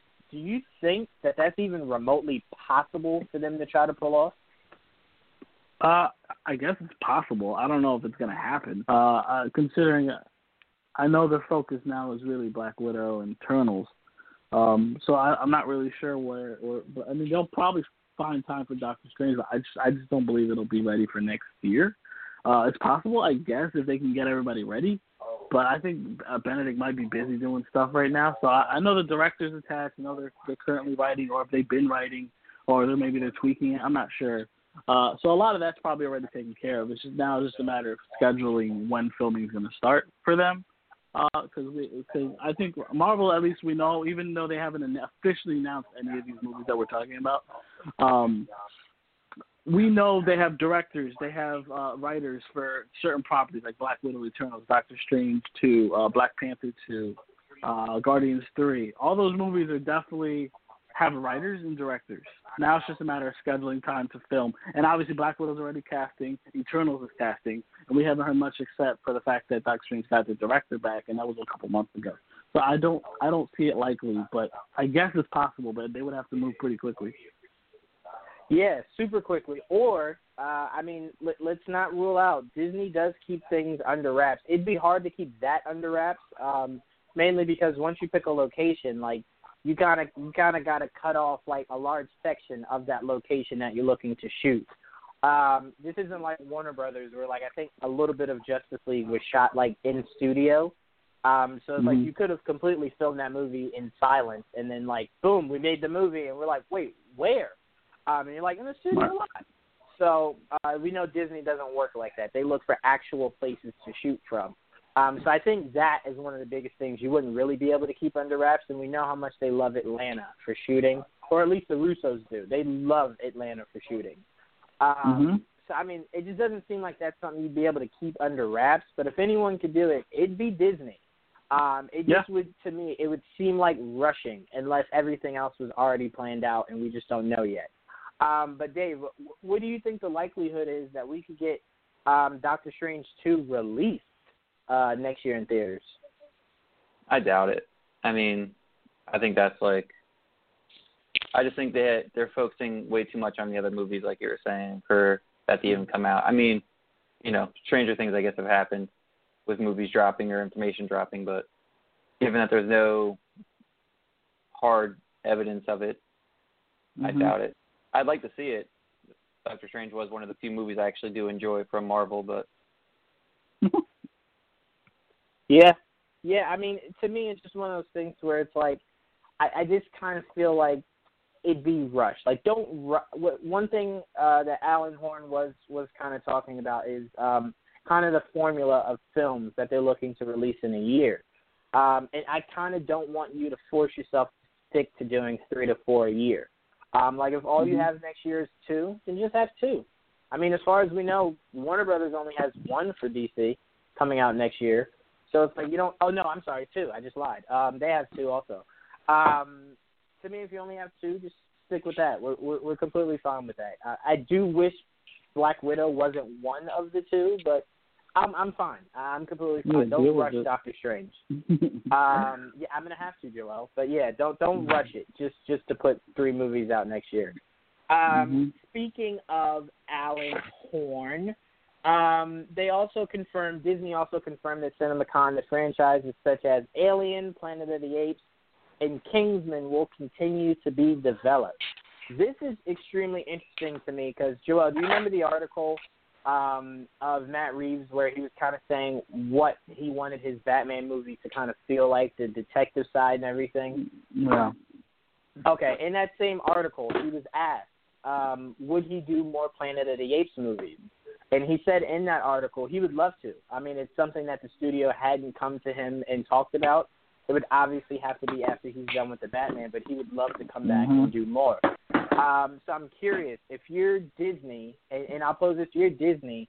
Do you no. look to reboot um, that complete Planet of the Apes franchise, or do you carry on knowing how much money those last three made? Do you carry on with Matt Reeves? well, if I'm Disney, I don't give a fuck. I just do anything that makes money. But if I was in charge of Disney, I just not use that property ever again and just hold the licensing because those last three films are blasphemy to the original. You're crazy. It was great. those movies were great. Those movies were great. Um, Well, we're great gonna have to have a I don't I don't care if they're have good have a- movies, shot well, acted well. They're blasphemy to the original scripts of the original. Wow, you're such a party pooper. I know. Nah, man, they they they they shot on the under like the science fiction realm or aspects Yeah, of what did. the original That- Planet of the Apes sure. were. The new ones are complete it a little garbage. Yeah, Well, it's definitely a re- me- it's a reimagining. the new ones to me were special because it, it gave you an Oscar feel. Like I never thought a Planet of the Apes movie could give me an Oscar feel. Um, it just Mhm. was so it was shot so well. I thought Matt Reeves did a great job shooting that film. Um, and I thought the writing, the the dialogue for it and the third one, I thought was kind of dicey. Um, but I thought he did a really good job building that uh that universe of Planet of the Apes. I'm I I can honestly tell you I've never really seen the original one. Um, so I, I'll go ahead and like bow out of that conversation of comparing. Um, I just enjoyed the two movies for what they were. I, that, that that's that's the only way I look at it. I just thought they were good for what they were. Um, I mean, they're pop they're popcorn flicks. Of course, they're going to be good. There's millions of dollars going into them, but They're a little deeper than You know- that, but I see what you're saying. they're popcorn flicks, man. They're good Especially popcorn the- flicks. They're deep comp. They're popcorn. They're not just all action. There's the actual. There's actual Well, story on. there. It's art. time out, time out. I'll say this: Triple X popcorn films. I don't think those three Planet of the Apes movies are in the same category as Triple X, and that's a pure popcorn film. So that's Maybe the not the thing first one because it was a gamble, but once they knew it was a sure thing financially, the second and third one were popcorn flicks. They were like, all right, these are gonna. There was no doubt of them not doing well. Because they were good movies. They were just good movies. Right. They were probably better than the first Right. movie. Right. I don't. wa- I don't. Yeah, but I don't. I don't watch Planet of the Apes to be like, this is exciting. I watch Planet of the Apes to be like mentally stimulated by it. The originals were it, it made you question the idea of evolution and mental capacity. The new ones were like, nope, we're just going to start off the beginning and just give it all to you. Not really. I don't know. You watch those new movies. I don't know. There's more. There's more depth to it than you think you give credit for. There is, there is. There, there definitely, You especially in the first. can't- one. If if you want to can't argue re- the, the last two, You can't replace Charlton Heston. No, but No, you don't but have you to. do have to it's a move new on. world. yeah, you right. do have you to can't. move You can't live in the past. If if you're going to move on, make a make make a new idea. Don't just keep recycling the old one.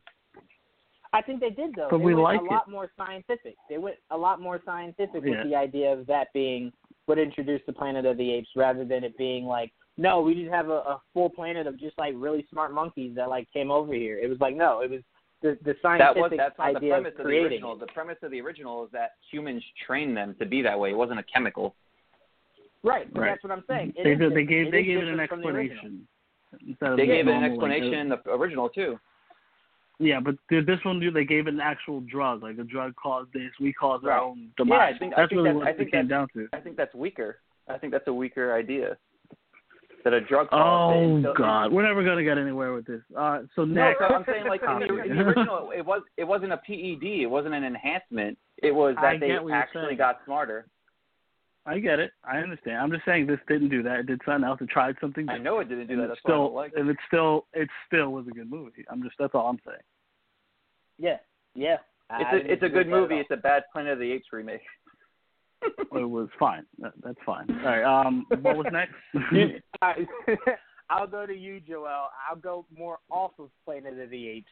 Um, Aliens, we know they had a, a movie they released a few years ago. Uh, I didn't think it was all that good. I thought you were trying to uh, hang on too much of the original formula of that movie, and it kind of showed. Um, Mhm. but you have you have Kingsman that uh, apparently is still moving forward, um, which is good um, because I, I think we definitely enjoyed the first one. I don't know how you felt on the second one, but I definitely thought the first one was a um, a really, really, really good movie. Um, so the idea that they're keeping Alien, Planet of the Apes, and Kingsman, um, what is that? Do you feel as though they need to reboot all three worlds, or are you okay hanging No. on to some of the the things we already know from all three of those films? You hold on to whatever works, but obviously to me, Alien. I I liked Prometheus. I didn't like that last one. I don't remember what the last one was called. Uh, whatever the last Coven. Alien movie was. I did, uh, yeah, I didn't like that one. I liked Prometheus. Uh, I did not like Coven. Uh, and I'm kind of done with that version of it. I was bored to tears with Coven. Uh, I I was really intrigued by the whole idea of Blunk Blomkamp coming back and doing like almost like a semi sequel to Aliens. Yeah. Um, that was that was intriguing to me. Uh, I'd rather see that than like a, a. I know Ridley wanted to do a third movie like after Coven and finish that, and I guess if they want to do that, I would not be opposed to it. Uh, but I, I I'm not a big Alien guy. Like I, I prefer Predator for over Alien and Aliens, but um, uh, I just I'd rather see more of a, like a reimagining than than continuing on what they were doing, or or go back to like I said, like maybe maybe an offshoot sequel to Aliens, um, preferably in in terms of that. Kingsman, um, I I didn't hate the last one. I loved the first one. Didn't didn't I liked the second one? wasn't I wasn't in love with it. Uh, I was intrigued by it, and I know the third one's going to be more of a prequel, um, which is fine with me too. I think they're fun movies. Um, but um, I don't know. Kingsman. I know Dave did. Uh, I don't remember if you liked the first one or not. I, I know you liked the first Kick-Ass, and I don't know if you liked the, the, the Kingsman movies. But um, I was always intrigued by the American offshoot of, of the Kingsman, uh, the states. What they called Statesman? I think they were called. Um, that was Yeah. intriguing. It just was uh, to me it wasn't completely executed. 100% right. Um, they could have done a better job, but again, I didn't really hate the sequel. Uh, I, I am looking forward to seeing the prequel though and seeing what, what that's all about. Yeah, I, I will say for for back what you were saying about Alien, I wasn't really huge on the world of Alien either. I actually didn't see the originals until after Prometheus. I think the biggest reason I love Prometheus, yeah, I think the biggest reason why I love Prometheus is that I didn't know it was an Alien movie. So like the Oh, very that's a end, good you know, I was surprise. like Yeah. I was like, oh my god. Whoa. Like, you, you know what it reminded me of, Joel? Um, No. Like when I left Glass, uh, not Glass. I'm sorry, Uh-huh. uh, Split. And I left Split, and then it ended with Bruce crazy. Willis. I was just, what? like that's how I felt like Prometheus. Um, and then it immediately made me want to go watch the originals um, to kind of capture that feeling again. And then when they did Covenant, I was just like, oh, God no! Like, what did you do? like, how did you royally screw this up? Um, but yeah, I thought Prometheus uh, approached its universe the same way that Split did, to where it was like, we're not going to let you know it's connected, because that might put a lot of you off. Wait till you see the end of the movie, and then Wow. we'll see how you feel. Um, and I think Yeah. Prometheus did it successfully, and I think Split did it successfully because a lot of people didn't like Glass, a lot of people didn't like Alien Covenant. So they both handled that Right. to where it was like the original concept was great. Then when you went into like, all right, we're part of this world now, a lot of people were like, you didn't really do all the best job. Um, so I mean, to me, honestly, if you're Disney, I kind of feel like Disney is on this power trip of kind of wanting to do everything of its own. Um, so I wouldn't be shocked I if they completely said, you know what, after this new uh, the new movie um, of it being a prequel, they might go into the idea of completely recasting. Um, I'm fine with that. If Disney thinks they could do um, something different, something more fun, something more entertaining, try it. Um, but I definitely don't see Disney continuing with where Covenant left off. I don't see it continuing where the last Planet of the Apes left off, and I definitely don't see it continuing after um, Kingsman 2. So we'll see what Disney Mhm. has in store. But I do think this is a good sign because it does mean that they do care about original content. Um, I want- Go ahead. I want Kingsman to go back to Millar, so his Millarworld uh, on Netflix could be complete. we can see Kingsman stuff on Yeah. Netflix, and oh, that'd be pretty cool. That would be interesting. Yeah, I agree. To me, I do think Kingsman would be a better series than necessarily a movie. It, it, it gives you the ability to flesh out more. Um, Right. So I'd be fine with that. I'd be completely fine with that. Um, but we'll see what Disney does. We- We've learned not to question Disney. They- obviously do what they want. Um, let's move on.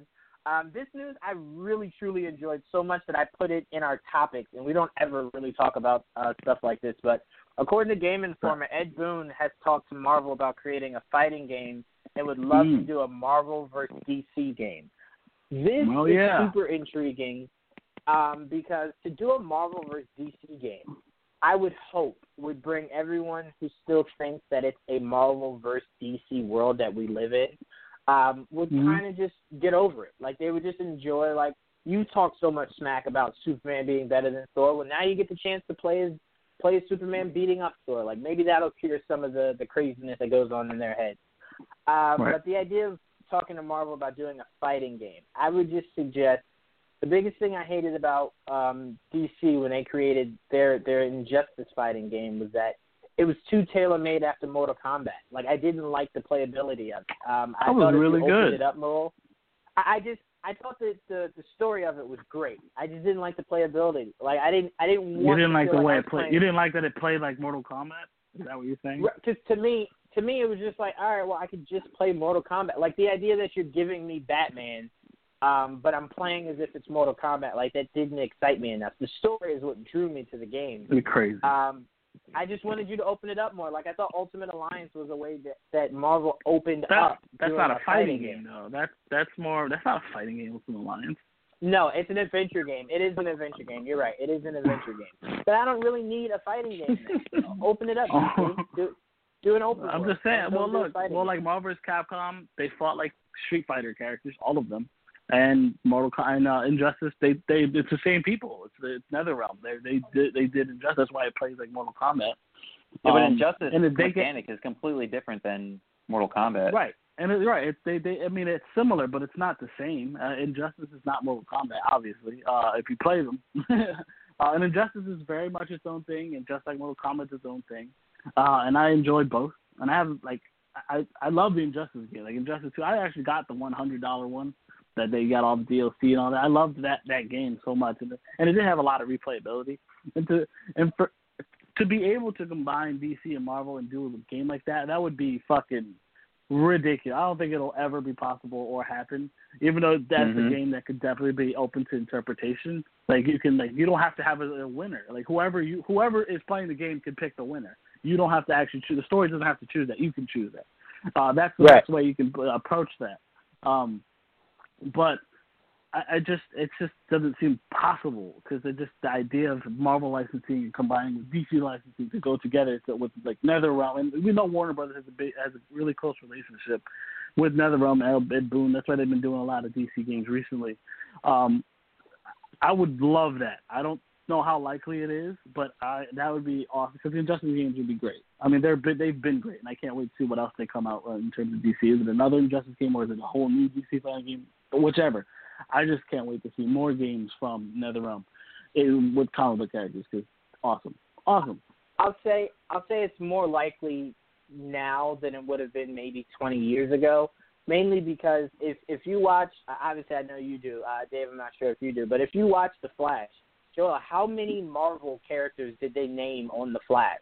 I mean, you they even had Stan Lee. A lot, yeah a lot. You even had Stan Lee on um on Teen Titans Go, like the the movie. So obviously there's a working relationship between the two, and I, I think if you're Ed Boon, you definitely sell respect. it to both sides. Like, yeah, okay, I'm sorry. There's a respect between the two. Um, you could obviously sell it to where you're like, dude, we'll just keep the ending open ended. Like there is no one one company that that is you know uh has an advantage over the other. You both you are going to get the destiny. you know mm-hmm. simple, very simple. And I think if you sell it to them like that, I don't think they say no to it. I, I, I purely don't, mainly because if you're Warner Brothers, let me not say Warner Brothers, if you're DC, you struggled with games that weren't Batman.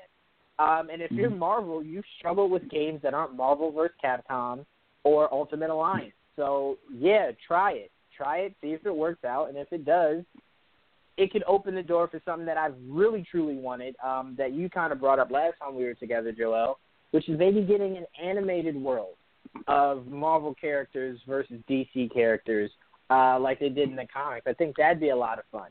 Um, and have it be interactive to where the the fan could pick the winner. It's not necessarily the story Yeah. picking the winner. The fan could pick the winner. It'd be fun.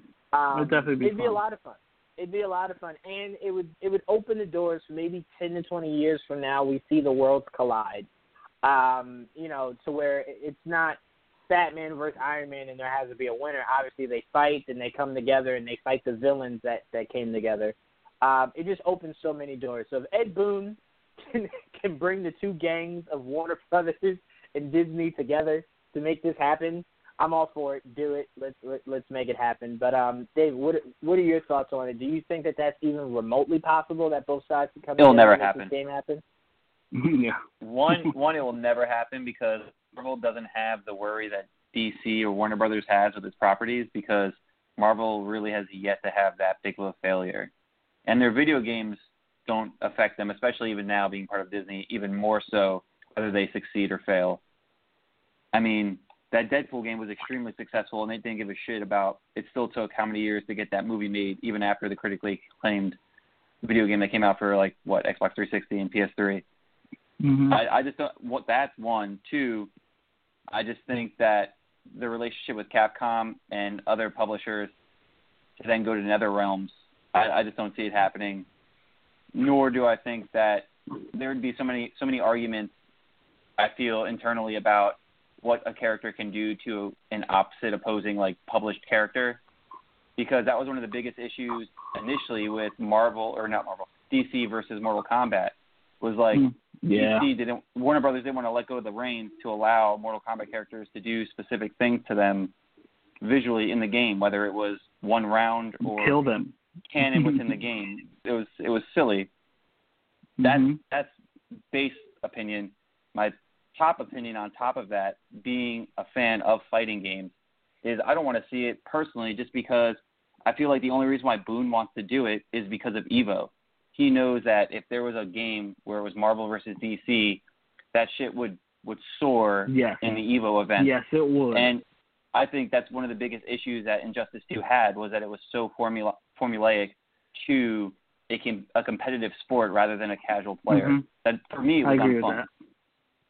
Well, well, I still had So- fun with it, but I agree with your what you're saying. Um, Well, for, It- it someone who doesn't like have the system and only plays when like a buddy brings it over, I just Mhm. felt like it was too mechanically driven. Kind of in the same sense of how in Street Fighter 4 dropped, you could only do specific combos that were pre-programmed. There was no free-form casual play. You had to do the mathematical equations that they programmed for each avatar, and that's to me that's not Yeah. fun. I get what you're saying. I do. Um, but I mean, I don't I don't disagree at all because I think a lot of that has. Uh, you're right about a lot of that, but um, I do believe you're right. I think he would they would kill it at Evo if they could get that. If he get his hands on that kind of shit, my God, it, it would be one of the highest selling games of all time. No I doubt, think that's the main reason mind. why he wants it. So Easily, Yeah, easily. I, I think I think the idea of him bringing it to them completely showed that that he sees the dollar signs that could connect to that. Um, I, I I think it's more so possible now than it would have been ever 20 years ago. Um, I think you could have conversations. Maybe not like everyone sign on the dotted line for it to to go into production immediately, but I think it'd be uh, something that they'd be more open to um, especially with Marvel now being part of Disney and Disney just loving money and video Mm-hmm. games being like outside of Kingdom Hearts really, um, you don't really have much money uh, in the video game world. I think Disney is obviously showing it wants it in every possible arena. Um, so if they can kind of get uh, a hand in the video game world um, and let that I mean- be what spins them off into making money in video games, I think they'd be open to it. But but It's a what they do for in, in everyone. what they do in iOS, like Disney doesn't care about small fry video games. The only reason why they do that is because of Square, really. hmm I mean, they don't they don't care about like console games. You know how much money they b- bring in from people buying the shit in the Marvel Legends and No. Marvel Alliance on your, on your yeah, phone app. But- They don't yeah, give a exactly. shit about like actual Yeah, video but that's games. that's my thing though. which sucks. this It hurts game us this game could this game could spin into doing that also. I mean, we've seen uh I don't Injustice think so. I mean, in unless they iOS fuck the, also. unless they fuck the customer royally with DLC, it's not going to be anywhere near what they probably bring in a month with the Marvel Alliance. Well, I'm not sure because the Marvel, like we have Ultimate Alliance coming out now for Switch, like specifically. We'll see how that Yeah. does, and then we know Square Enix. You know, the Marvel and Square Enix has obviously a relationship. Um, um, now that they they're, they're, they're doing an Avengers game, we don't know what kind of Avengers game. They haven't released what the fuck it's about yet, uh, but we know that there's some type of Avengers game. So. Uh, it, it, that's that's another thing that gets in the way. They have now relationships with other publishers, like what Dave, uh, Dave was saying, and it's like it's gonna be tough because we know Warner Bros. already has a, a, a good relationship with NetherRealm, uh, and and Yeah. Marvel has a, a relationship now with Square Enix. It's just gonna be, it, they won't get away. They're just not gonna let go of that the company that they're with. It's gonna be hard Well- negotiations for that to ever happen. And to, and to add on that, I don't think it's it's Marvel really benefiting from Kingdom Hearts as much as Square is benefiting from it so much more, because Mm-hmm. Marvel and Disney have the money regardless. They're like, okay, you can show that you can do something successful, so we'll allow you to continue to use us as a success jump point. And I think that's why they're getting the Avengers thing now because of the success of what over 12 years of Kingdom Hearts BS. And uh, I, I just don't think they care about the money from that standpoint. They're just keeping it so their name is relevant within other Right. platforms. Because I, I feel like Square is benefiting way greater from the video game than Marvel is, comparably to what their other properties are that bring them money. I agree in a standpoint, but I do think Disney cares because Kingdom Hearts, like, it's not making small change. That game is making a lot of money, and if you're Disney, you're just like, I like money, and I, it doesn't matter that like it, it's small potatoes to like what I could make by just putting out a Lion King movie, but it's still money, and I think they Yeah. like making a lot of money in all arenas that they could possibly make it in. I'm not arguing Well, King- with you in the uh, So sense Kingdom Hearts I think is very niche. That's a very It niche is, man. audience. It's die hard, but it's very niche. and it's huge. It's huge. It's not just like ah, I will only like a few people. Like like no, it's not like Spawn. Like Spawn, it's like maybe It's huge for a video percent game. of the people really like it. it. Yes, it's huge for a video game. That's what I'm saying. And I think that if if you're Disney, it's like it, it's bringing me a lot of money. Like it could just be a small amount of people that love this game, but those small amount of people are all buying it. They're buying anything that comes with it. Um, it, it, it, they have such a huge fan base for that game. So I don't think it's necessarily small potatoes. Um, because that I just think is- it's more of a relationship it's issue huge. in in terms of like finance. Just because like you'll get more randos to see a movie, just because that's what tickets are available and it's kid friendly, as opposed to a random person buying Kingdom Hearts three who's never played the franchise. Right, and I won't start from three if you're one of those people. You know. Yeah, we'll, we'll see how it plays out. I'm just saying, I I think now in 2019, the conversation would go a lot better than it would have 20 years, 10, even 10 years ago. Um, I, I don't think it would necessarily be as open and shut um, as it would have been before. But uh, but l- let's move on. We got some news coming out of the Black Widow movie that no one asked for. Uh, apparently, David Harbour and Rachel Weisz uh, are both signed on to play characters in this film. Uh, Joel, I'll start off with you. Uh, what are your thoughts on the two castings of, of these two actors? Well, they got two really good actors. that's that's a good point. Uh, but we don't know who they are yet. You know, I was excited to hear that they're in the movie. I just I would be more excited uh, once I find out who they're playing. Like if you start telling me David Harbour's fucking Taskmaster, I'm in. like you don't have to tell me much more. I'm in. Uh, so we gotta. I, I'll be more excited once I find out who they're playing and, and the story for Black Widow because I don't know much about it aside from Black Widow being in the movie. So I just to, you know, it's it's it's nice. They're good actors, but it's not super exciting because it's it's just it's empty. It's like we need more information. If I had to take a guess, I'm to assume David Harbour's character is the one that uh, is the the head of the organization that made Black Widow, and if I had to also take a guess, Rachel Weisz would be the teacher that trained the girls in the program. If I'm just taking right. a shot in the dark, that's what I'm putting my money on. Not, those, if are not, those are not terrible be, guesses. if anyone's gonna be Taskmaster, it's probably the black guy that we speculated that got casted uh before. He well, he seems well, like that's, that's the, the thing. We don't know now if that they just went and casted David Harbour instead. The, the black because no, I mean he, they could. It was never official yet. You know what I mean? They could have. The only reason why I assumed he was going to be Taskmaster, if anyone was, is because this movie primarily will probably take place a lot of it in Russia. I don't really think there's many black people in Russia. So I thought that was the one outlier that was like maybe he's like an American spy that was sent over there, um, and he is Taskmaster, and his abilities is why they sent him over there to kind of see what was going on with this program. So that was the biggest reason why I thought he was Taskmaster, um, Right. because it was the one outlier. it was the one Outlier. that didn't make sense about a movie that was taking place in Russia. Um, so that was where my mind immediately went. But if they made David Harbour Taskmaster, I'm- I wouldn't have any issue with that. It would probably Right. make more sense than than my thought. But my thought is more on the on the lines of, you know, in the middle, like in the middle. If you could assume a role David Harbour was taking, because again, we don't know that Taskmaster is in this movie. That was an Right. assumption. No one's ever said that. Right. So, We hope. Everyone's just going- hoping. Right. If I'm going more logically, I would say logically, I would assume he would probably just be the guy that's ahead, that's the head of the uh, the program. Um, but Dave, I'm going to go to you. What are your thoughts on the uh, the two castings of well, not castings, the two signings of Rachel Weisz and David Harbour? Uh, yeah, I mean, I really don't have any opinion on the actors themselves, but I thought I read that Taskmaster was the rumored antagonist for the film. So, Rumored. I mean, yeah. Yeah. I mean, I'm I'm way more into the idea of Taskmaster being in the movie if they actually treat Taskmaster the way he's supposed to be treated, and not some like Mhm. joke springboard like he is in the comics more recently. Mhm. Because he's a very could- formidable character, and I feel like they've just been shitting on him for the past five years on Marvel's comics. Well, the the biggest More thing is the the reason why the rumor had gained any traction is because Black Widow is one of those characters like Cyborg. Doesn't really have a specific villain that catered to just her. Um, she's usually always in the comic part of some kind of team up, whether it's her with Shield, her with Hawkeye, her with the Avengers. Um, so she never really had her own villain. So Taskmaster would make the most sense. He's not necessarily superpowered, um, and he's just a guy that could see what you do and then mirror that. Um, and you know, it'd be someone that's just really hard for her to take down. So he's just the most logical villain to go with.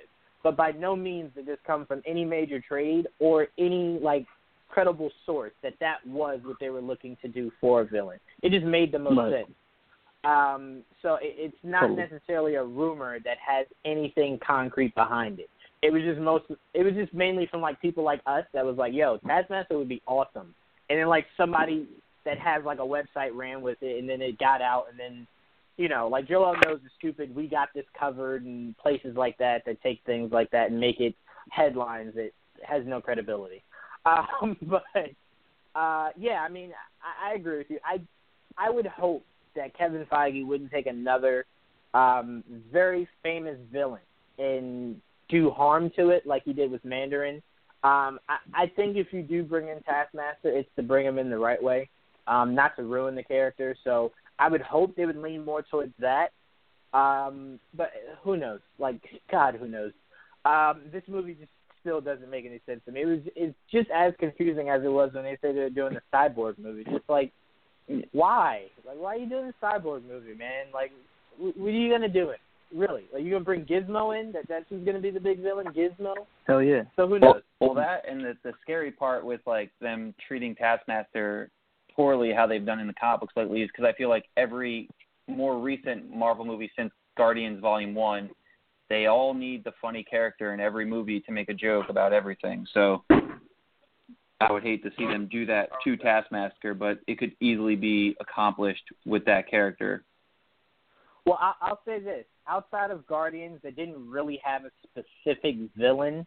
Um, the second one, not not the first one, the second one. Marvel's done a really great job with their their villains, um, even in the sense of the villains yeah. having. Well, I, Recently, I don't right. mean villains. I just mean like the, the slapstick nature of like every line's a joke with like the Guardians Oh, formula. I, Because like I can tell Ragnarok was Guardians with Thor. Every line was a joke. Everything was funny. It was Mhm. I very can, I annoying. can almost I can almost guarantee you this. If they're doing a movie about how Natasha became the Black Widow, it's gonna be more more towards Winter Soldier than it will be Guardian. I can almost guarantee you that. Um, like the humor will be as humorous as she was in Winter Soldier, to where it was like if you didn't like listen carefully, like you missed the joke. Like I don't think any joke in Black Widow will be something that the entire audience is laughing about. Like you'll hear like four adults maybe crack a joke. I mean maybe like crack a chuckle, but uh, I, I don't think it'll be comedy driven. It'll be more so towards Winter Soldier We'll than anything Right. else. Yeah. Hopefully. Um, even I, I would even make the uh, the argument that the first Iron Man wasn't overly comical, uh, like you would think the second and third one were. It was a little bit more serious than uh, the other interpretations of Iron Man that you saw going forward. Um, oh yeah, but that was so I- that was before Guardians. That was before Guardians of the Galaxy. But I mean, like even if you look at Black Panther, every line Shuri said was a joke. Like she, like there was, com- regardless of how like serious the film was, there was like that slapstick character that was completely unnecessary of dialogue. Mhm. I, God forbid you I- laugh. I was just It's gonna not. It's not about just laughing. say, It's just it- like there's no reason to write a character to make a joke every four minutes. Well, her character wasn't to make a joke. Her character was the reason that they had the the the idea of those those cool suits and stuff. Um, so she was more of the scientist. Um, she just happened to be funny. Um, it, it wasn't like it wasn't like Korg. She wasn't Korg. Like Korg was purely made just just as comic relief. Um, she wasn't that. She just happened to be funny. Okoye had funny lines. Um, T'Challa had funny lines. So I, I'll say this: Guardian and Thor Ragnarok is really the only time Marvel has really gone out of their way to create characters just purely for the idea of it being comedy driven. Um, Mhm. They don't usually do that. It's three movies I could say that they've really done it, and I wouldn't even really count the first Guardians. That I'd say more so the second one and um, Thor Ragnarok. So it's not something that's become a formula for them, is what I'm saying. So But it's that was not like enough to Tony Stark's whole part, though, in in Doctor Strange, though, too. Every line that came out of his mouth was a joke. Yeah, Stark was in comic Doctor relief. Strange? No, no, no, no. I'm I'm confused. What, what were you saying, Dave? He didn't say Stark. Oh, yeah, or, okay, or okay. or what, what was that? Uh, Infinity War. Is that is that where they were together? I'm sorry, all those movies blur Yeah. together Yeah. for me.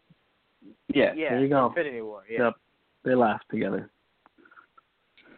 I'm just saying, man. There's there's better there's better writing than making everything like yeah, dude. yeah, I get it. Totally get it.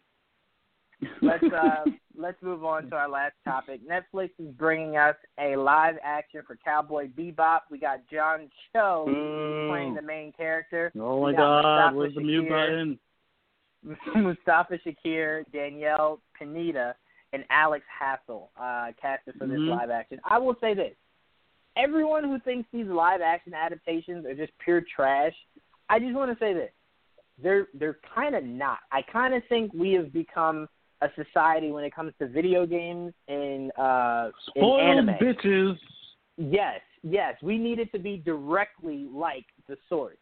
And what's funny is this superhero world that the MCU has built never gives you any of the source material, and we've grown to love it. So That's to me, I I, don't it. need it from video game movies. I don't need it from anime uh, turn live, live adaptations. I just need you to do right by the characters.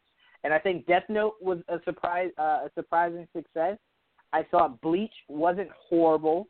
I thought, um, uh, man, what was the Fullmetal Alchemist? I thought, you know, could have been better, but Okay. wasn't like the worst thing.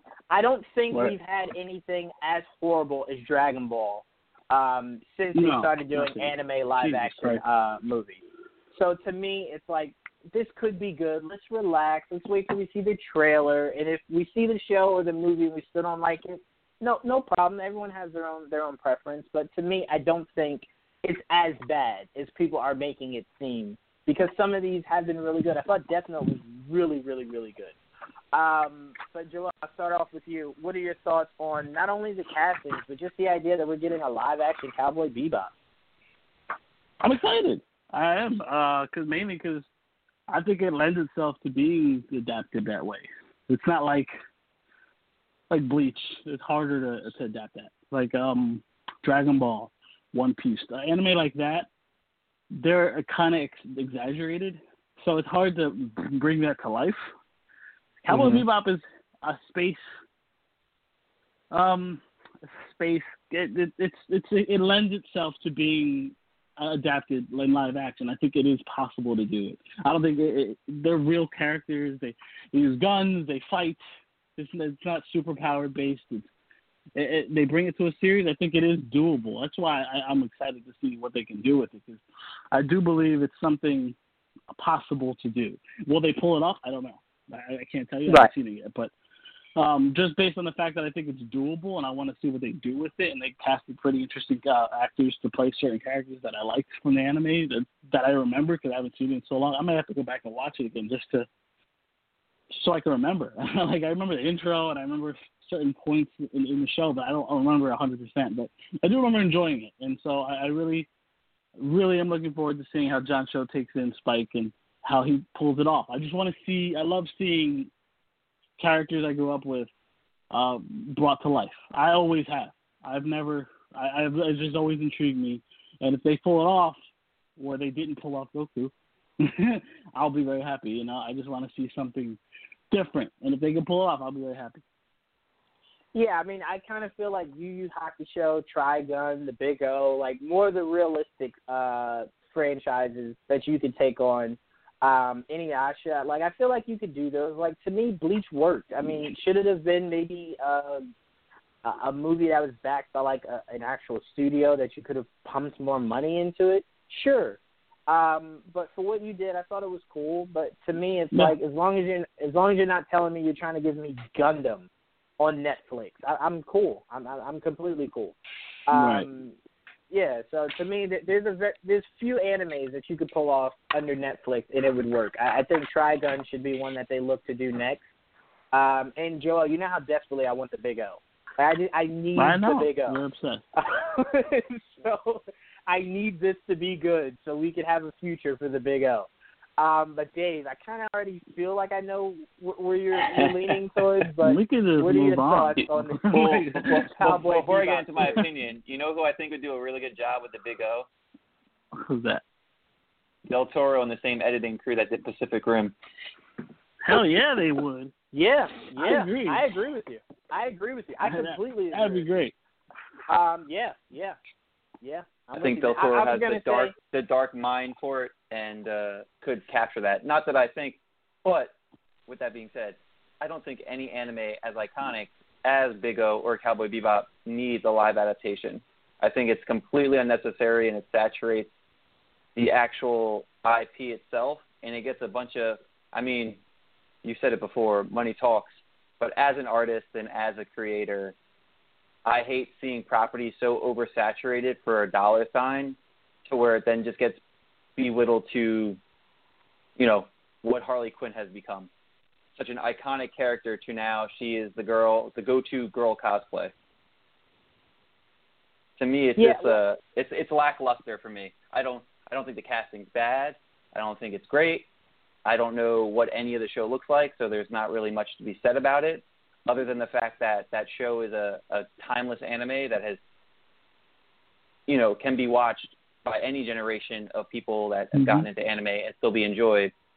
And the story is short, concise, and collected in, in such a fashion that most animes don't do in today's current climate of what is being put out in the anime field or manga for that matter. And I just don't think that it's necessary for it to be an adaptation. Re-release it in an artistic edition and put the money into a oversized book and make it an American release with the Japanese release so that it could be spread to an Eastern market. I just don't think it's necessary for the live adaptation and all that money to go into it when the artist is really getting pennies on the dollar of what the actual like what what it's actually making from the creator standpoint. I'll say this: the reason why I enjoy video game movies being made and anime movies being made um, is because I think the newer generations, who I think we all can agree don't read the manga, um, don't necessarily feel the need to go back and watch the old shows. Um, it kind of kind of puts them onto it. I mean, we've seen it with superhero movies. We've seen it with. I know Mhm. right after Guardians of the Galaxy came out, I immediately was like, I read some of their comics, but now I want to go back and see like were there any like really cool issues that maybe they could adapt. So to me, it does sometimes. I won't say all the time. It sometimes creates intrigue. So if you're telling me that someone watches Cowboy uh, Bebop, the series on Netflix, and you're like, wait, hold on, this was an anime. Let me go see what this anime was about. That that's helpful. It, it is somewhat helpful. So to me, if you can create intrigue enough for people to want to go back to see the source, to see where it came from, is there's honestly nothing nothing wrong with that. And if this new generation, if their iteration of Cowboy Bebop is from this series, every generation is meant to have something. Like we're making a live action Lion King movie. So a lot of this newer generation that maybe didn't see the animated one, now the Lion King to them is that live action movie. So maybe they didn't, Which they is- didn't go back but and isn't watch that the sad? animated one. So, No, so, so it's you not just, that at all. So, so It's you support that. a Back Everyone to the Future their remake?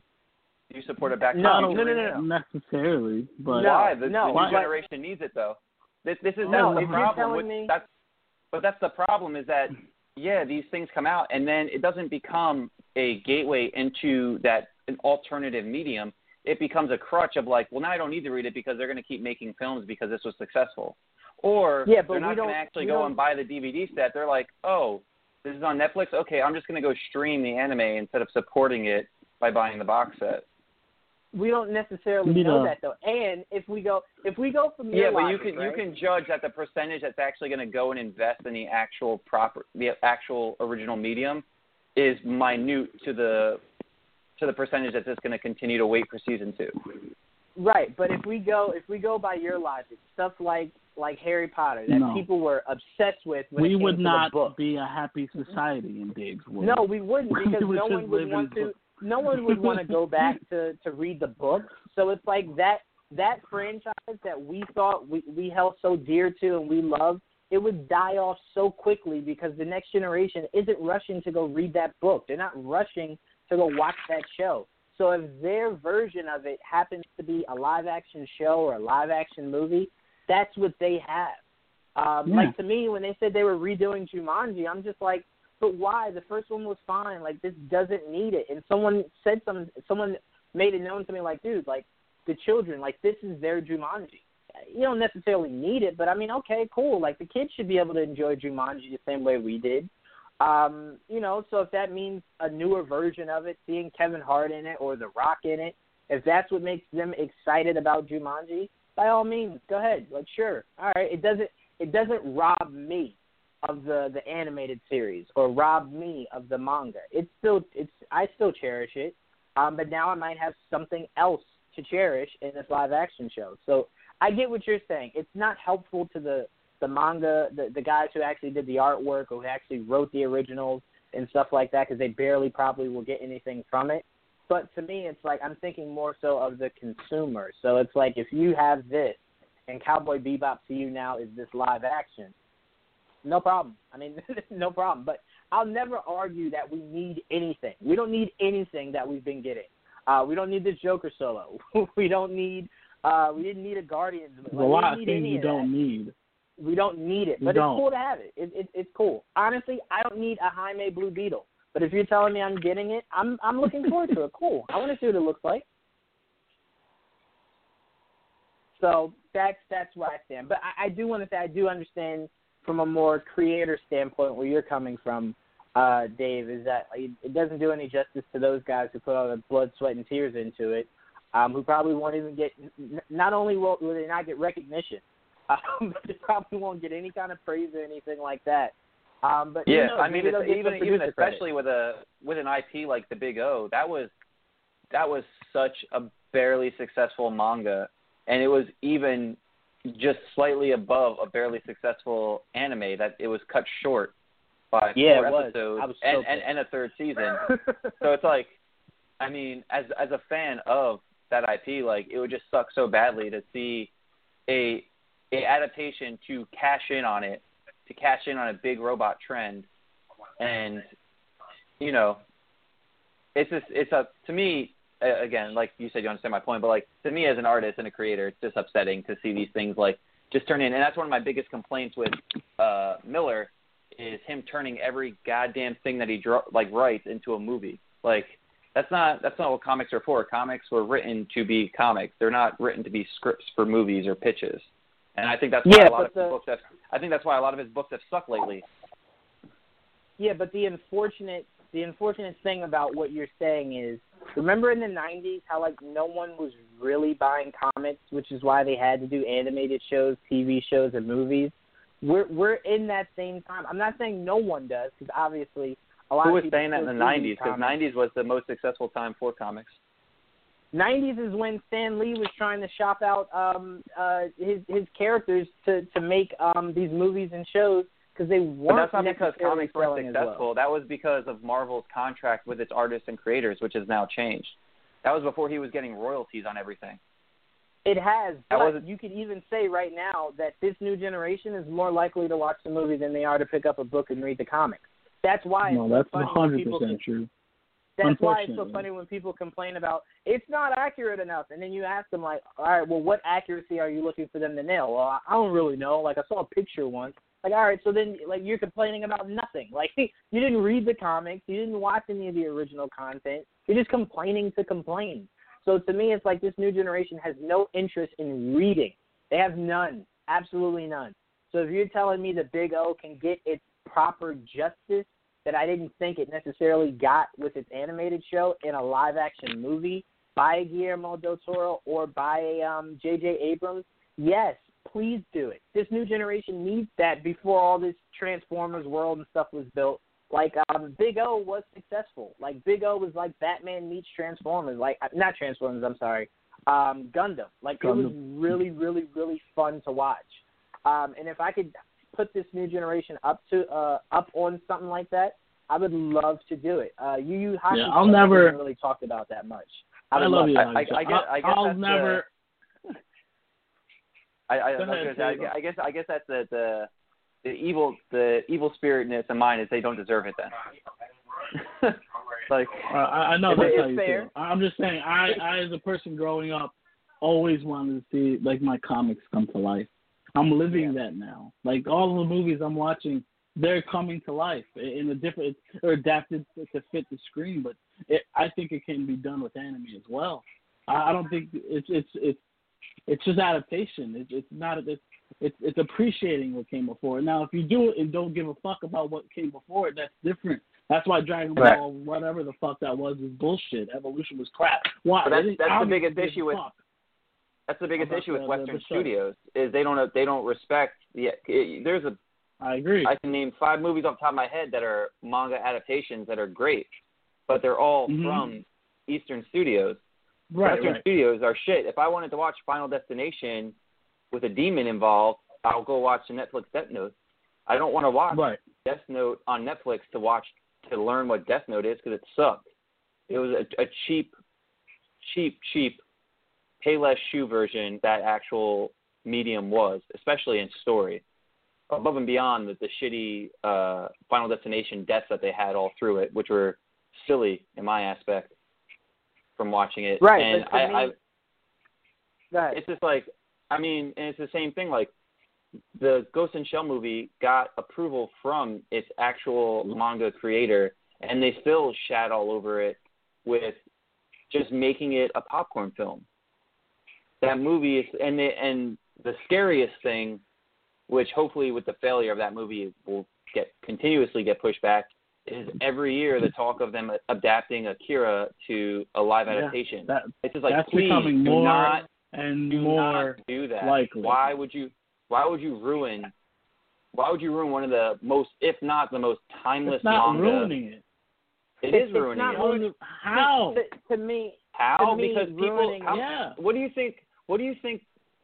The the majority is not going and reading the source material. The majority is leaving the theaters or shutting off their computer with their opinion of that adaptation and that adaptation alone. But the they knew minority- nothing about That's it fine. minority before that that. But t- Huh? time out, Dave. Like th- that's completely fine because I was X Men movie thinking that was the actual X Men. Like to me, it was fine how they did it. But it's like if you read the the comics or you you watch the original um an, animated cartoon for the X Men, like that movie just never felt like the X Men. Like it was the equivalent to how people feel Snyder did Superman, to where it was like that's not really how you do Superman. I didn't really think um, what's his name? Can't think of the director that's like blackballed now because of like his his pending case that's going against him. I didn't think he really truly understood the X Men. I didn't. I thought the fact that they didn't have any bright colors, the fact that none of them were their actual heights or anything like that, like to me, people leaving that and going, "That's my X Men." That's your interpretation. That's what art is. Art is to uh to be interpreted. So it's like if you think this is Death Note, more power to you. Just know you're missing out by not going back and watching the show or reading the manga. Just know that. Like you have other mediums you can go to. If you choose not to, all right, cool. Like you, you don't necessarily have to. Like this generation might think Chris Hemsworth's Men in Black is the best Men in Black. I would tell you you should probably go watch the first one. But if you think that you don't need to, you're okay with that being your Men in Black, by all means, you're more than welcome to. It's your interpretation. I just think to me we get sometimes so so built up on stuff that we love that we don't necessarily want to be see uh, tarnished. Um, that we assume that it's going to be tarnished. Let's just wait and see. Like I said, if you see it and then you're like, I hated this, no problem. Like absolutely no 90% problem. chance I just that. want you to give it a chance. give it a chance is what I'm saying. I, I I make sure I watch everything so I can roast it properly. But It looks just. I just I'm just I'm just exhausted from roasting everything. Like do something fresh. I mean, Yeah, I, I didn't point, get it's- uh, a chance to speak on the the alien thing. I thought Alien Covenant was one of the smartest sci-fi Oh movies my that had that God. had an let me finish my statement that has an extended universe within the last 10 years. It took the whole idea, the whole premise or point of that movie was to make you see that what they thought was alien this entire time, what viewers saw for the past 20 plus years as alien was actually man-made. That's the whole point of that movie, which is such a great like classic science fiction twist. Well, I, I'll tell you this, Dave. And and, and, I and could people were almost- just like, but it's not, but it's not alien, or it was too much like It was alien. boring. That was my issue. It was just not It wasn't- presented in a entertaining. because it was a science fiction film. It wasn't an it action was film. like and no, everyone it was was like, like, everyone came out of Prometheus, and they were like, but we want aliens. We want aliens. So they gave them the action sequences like in Covenant, and then people complained that it was too much like Aliens when it came out. And it's just like, well, you know, you can go screw yourself because you're not fans of the actual IP anyway. And it's unfortunate I- when they actually do give things to true fans that love the franchise in all mediums that the mass majority don't like it. They don't get to go through or go forward with their vision and that's going to be really unfortunate if Ripley doesn't get to do or Ridley doesn't get to do his finished vision with. trilogy. Well, there's Prometheus two, and then there's another Alien line timeline. There, there you go. Well, I, I, I'll tell you this. I'll tell you this, Dave. We definitely have to have you on an episode of Geeks Against the Grain because I think uh, it would make for great entertainment for us to I definitely debate a lot of these movies. um, no, I, I 100% look forward to doing it because I, I want to talk more about Alien Covenant because I had so many issues about it. but I don't want to get into it now because I want to make sure you have enough time to to plug yourself. So I want you to go ahead now and and uh pretty much just go ahead and shoot yourself a, a, plug right now. Okay, yeah. So for anybody listening, my name is Dave DeForn. Uh, I'm an artist, writer, creator. Currently, I have uh, my graphic novel Fishtown, Volume One, A Hairy Situation, on Indiegogo, and that's basically a deep, deep cut uh, to any hardcore comic nerd from the mid '80s to early 2000s. Uh, it's a poke at superheroes. It's a necessary injection into what the superhero genre is missing currently on shelves. And just to give you some examples of how off the wall and zany it is, the main character has Cyclops' visor as a chest piece, and she has laser boobs. uh, there's characters with there's characters with shape shifting beards. There's Mhm. magical unicorns. First main villain is a cat that has like a Starscream rocket and cannons on its paws. Uh, and there's a lot of kicks. Like one of the bits I do is the whole white eye thing of the '90s. How a lot of the artists never drew pupils in their characters' eyes, and the main character questions that when she gets to the headquarters of the new team that she joins, and they're like, "Oh no, these are just contacts. We wear them when we go in the field." So there's a lot of like little cuts like that that if you're a true comic book fan, you can truly appreciate. It's uh, rounding out at about 60 pages, and depending on how far we get with the campaign, uh, the book itself with additional material probably end up being roughly around 100 to about 116 pages. Uh, you can find me at Instagram at the underscore scaredy underscore cat, and there's Mhm. actually a secret link both on my Twitter, which is scaredyxcat, uh, and my Instagram for the secret link or secret perk rather for the graphic novel, where you actually get a discounted price on the book. Yeah, we will So, make yeah, sure I we mean- definitely we'll make sure we promote you on Instagram and Twitter. Um, I, I know I'm I'm definitely excited. Joel was telling me a little bit about it. I'm definitely excited to check it out. I we'll actually have sure one of the comics. it. I have one of them. I don't remember which one it was, but he gave me one of them. Wow, a long time ago. but I have one of his earlier uh, adaptations. I think it was a one-off. But oh yeah, it, it's it's an interesting comic. Um, don't let his hot takes bother you. His comics are actually good. It's just not the same You know what I old mean? thing. It's a, it's a new idea.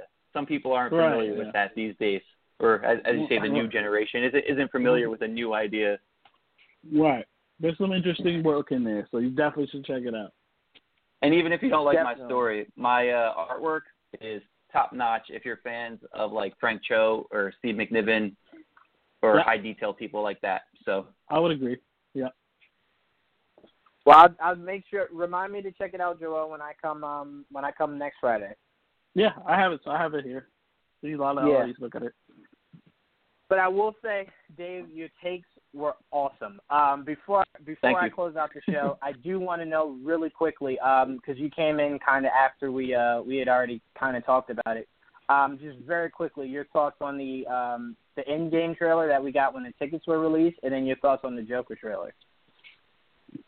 Uh, I'll be honest.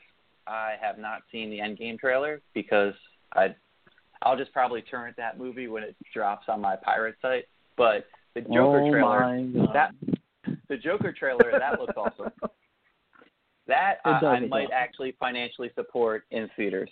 So I'm I'm, I'm a big fan of Joaquin. I'm a big fan of Joaquin Phoenix, uh, regardless of whether it's comic book related or not. Uh, I am a diehard fan for method actors, and I think he is one of the best of my generation. Um, So regardless of what Yeah. he's doing, I'm going to check out what he's doing, and when it's you know when it hits big screens. So hopefully Yeah. you know this will be better than uh if I'll I'll- I'll end this on a very spicy note.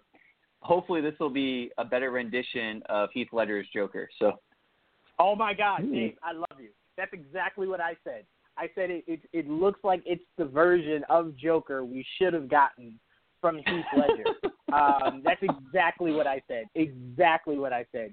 Uh, God, I wish we had more time to talk about that. Uh, God, I I'm will very happy we're done with this conversation. I will You, say, don't- you don't know how many times um, I've argued with Joel at work about the Heath Ledger Joker. yeah, I'm oh, done. God, listen, listen. The three of us need to have a, con- a sit down conversation about No. that, so Joel can realize that he's wrong. Um, but no, I did want to say really quickly. Not wrong. Um, I do want to say really quickly. I've been hearing this a lot on the news, and the news always makes this mistake, and I think a lot of people do. Um, there is a difference between a superhero movie and a comic book film. Um, and sometimes people forget that. Uh, I heard on the news when they were talking about the Joker trailer, they were like, in Warner Brothers' new superhero uh, movie, I'm like, no, there are no superpowers in this movie. It's just a movie about a comic book. It's a comic book film, Comic uh, just like Watchmen. specific characters. Yeah, so it's like right, right. So calling it a superhero film, please stop. That's how we won't get it nominated for an Oscar. Stop using that term. Just call it a comic book film. Um, like, please stop calling it that. Um, but Dave, I want to thank you so much for joining us. You definitely have to come on m- more often. Um, I yeah, loved absolutely. Thank you guys for having me. yeah, let me know so I'm not on. Absolutely. Shut up, Joel. Um, we definitely have to have you on more. Uh, Joel, thank you. Huge shout out to Kane and Nick and Dane who couldn't be on, but they will next week. And everyone, Mm-hmm. next week is Game of Thrones week. So it's going to be a lot of fun trying to maneuver around that. Uh, but stay tuned and we will see you guys same time, same place next week. Peace. Adios.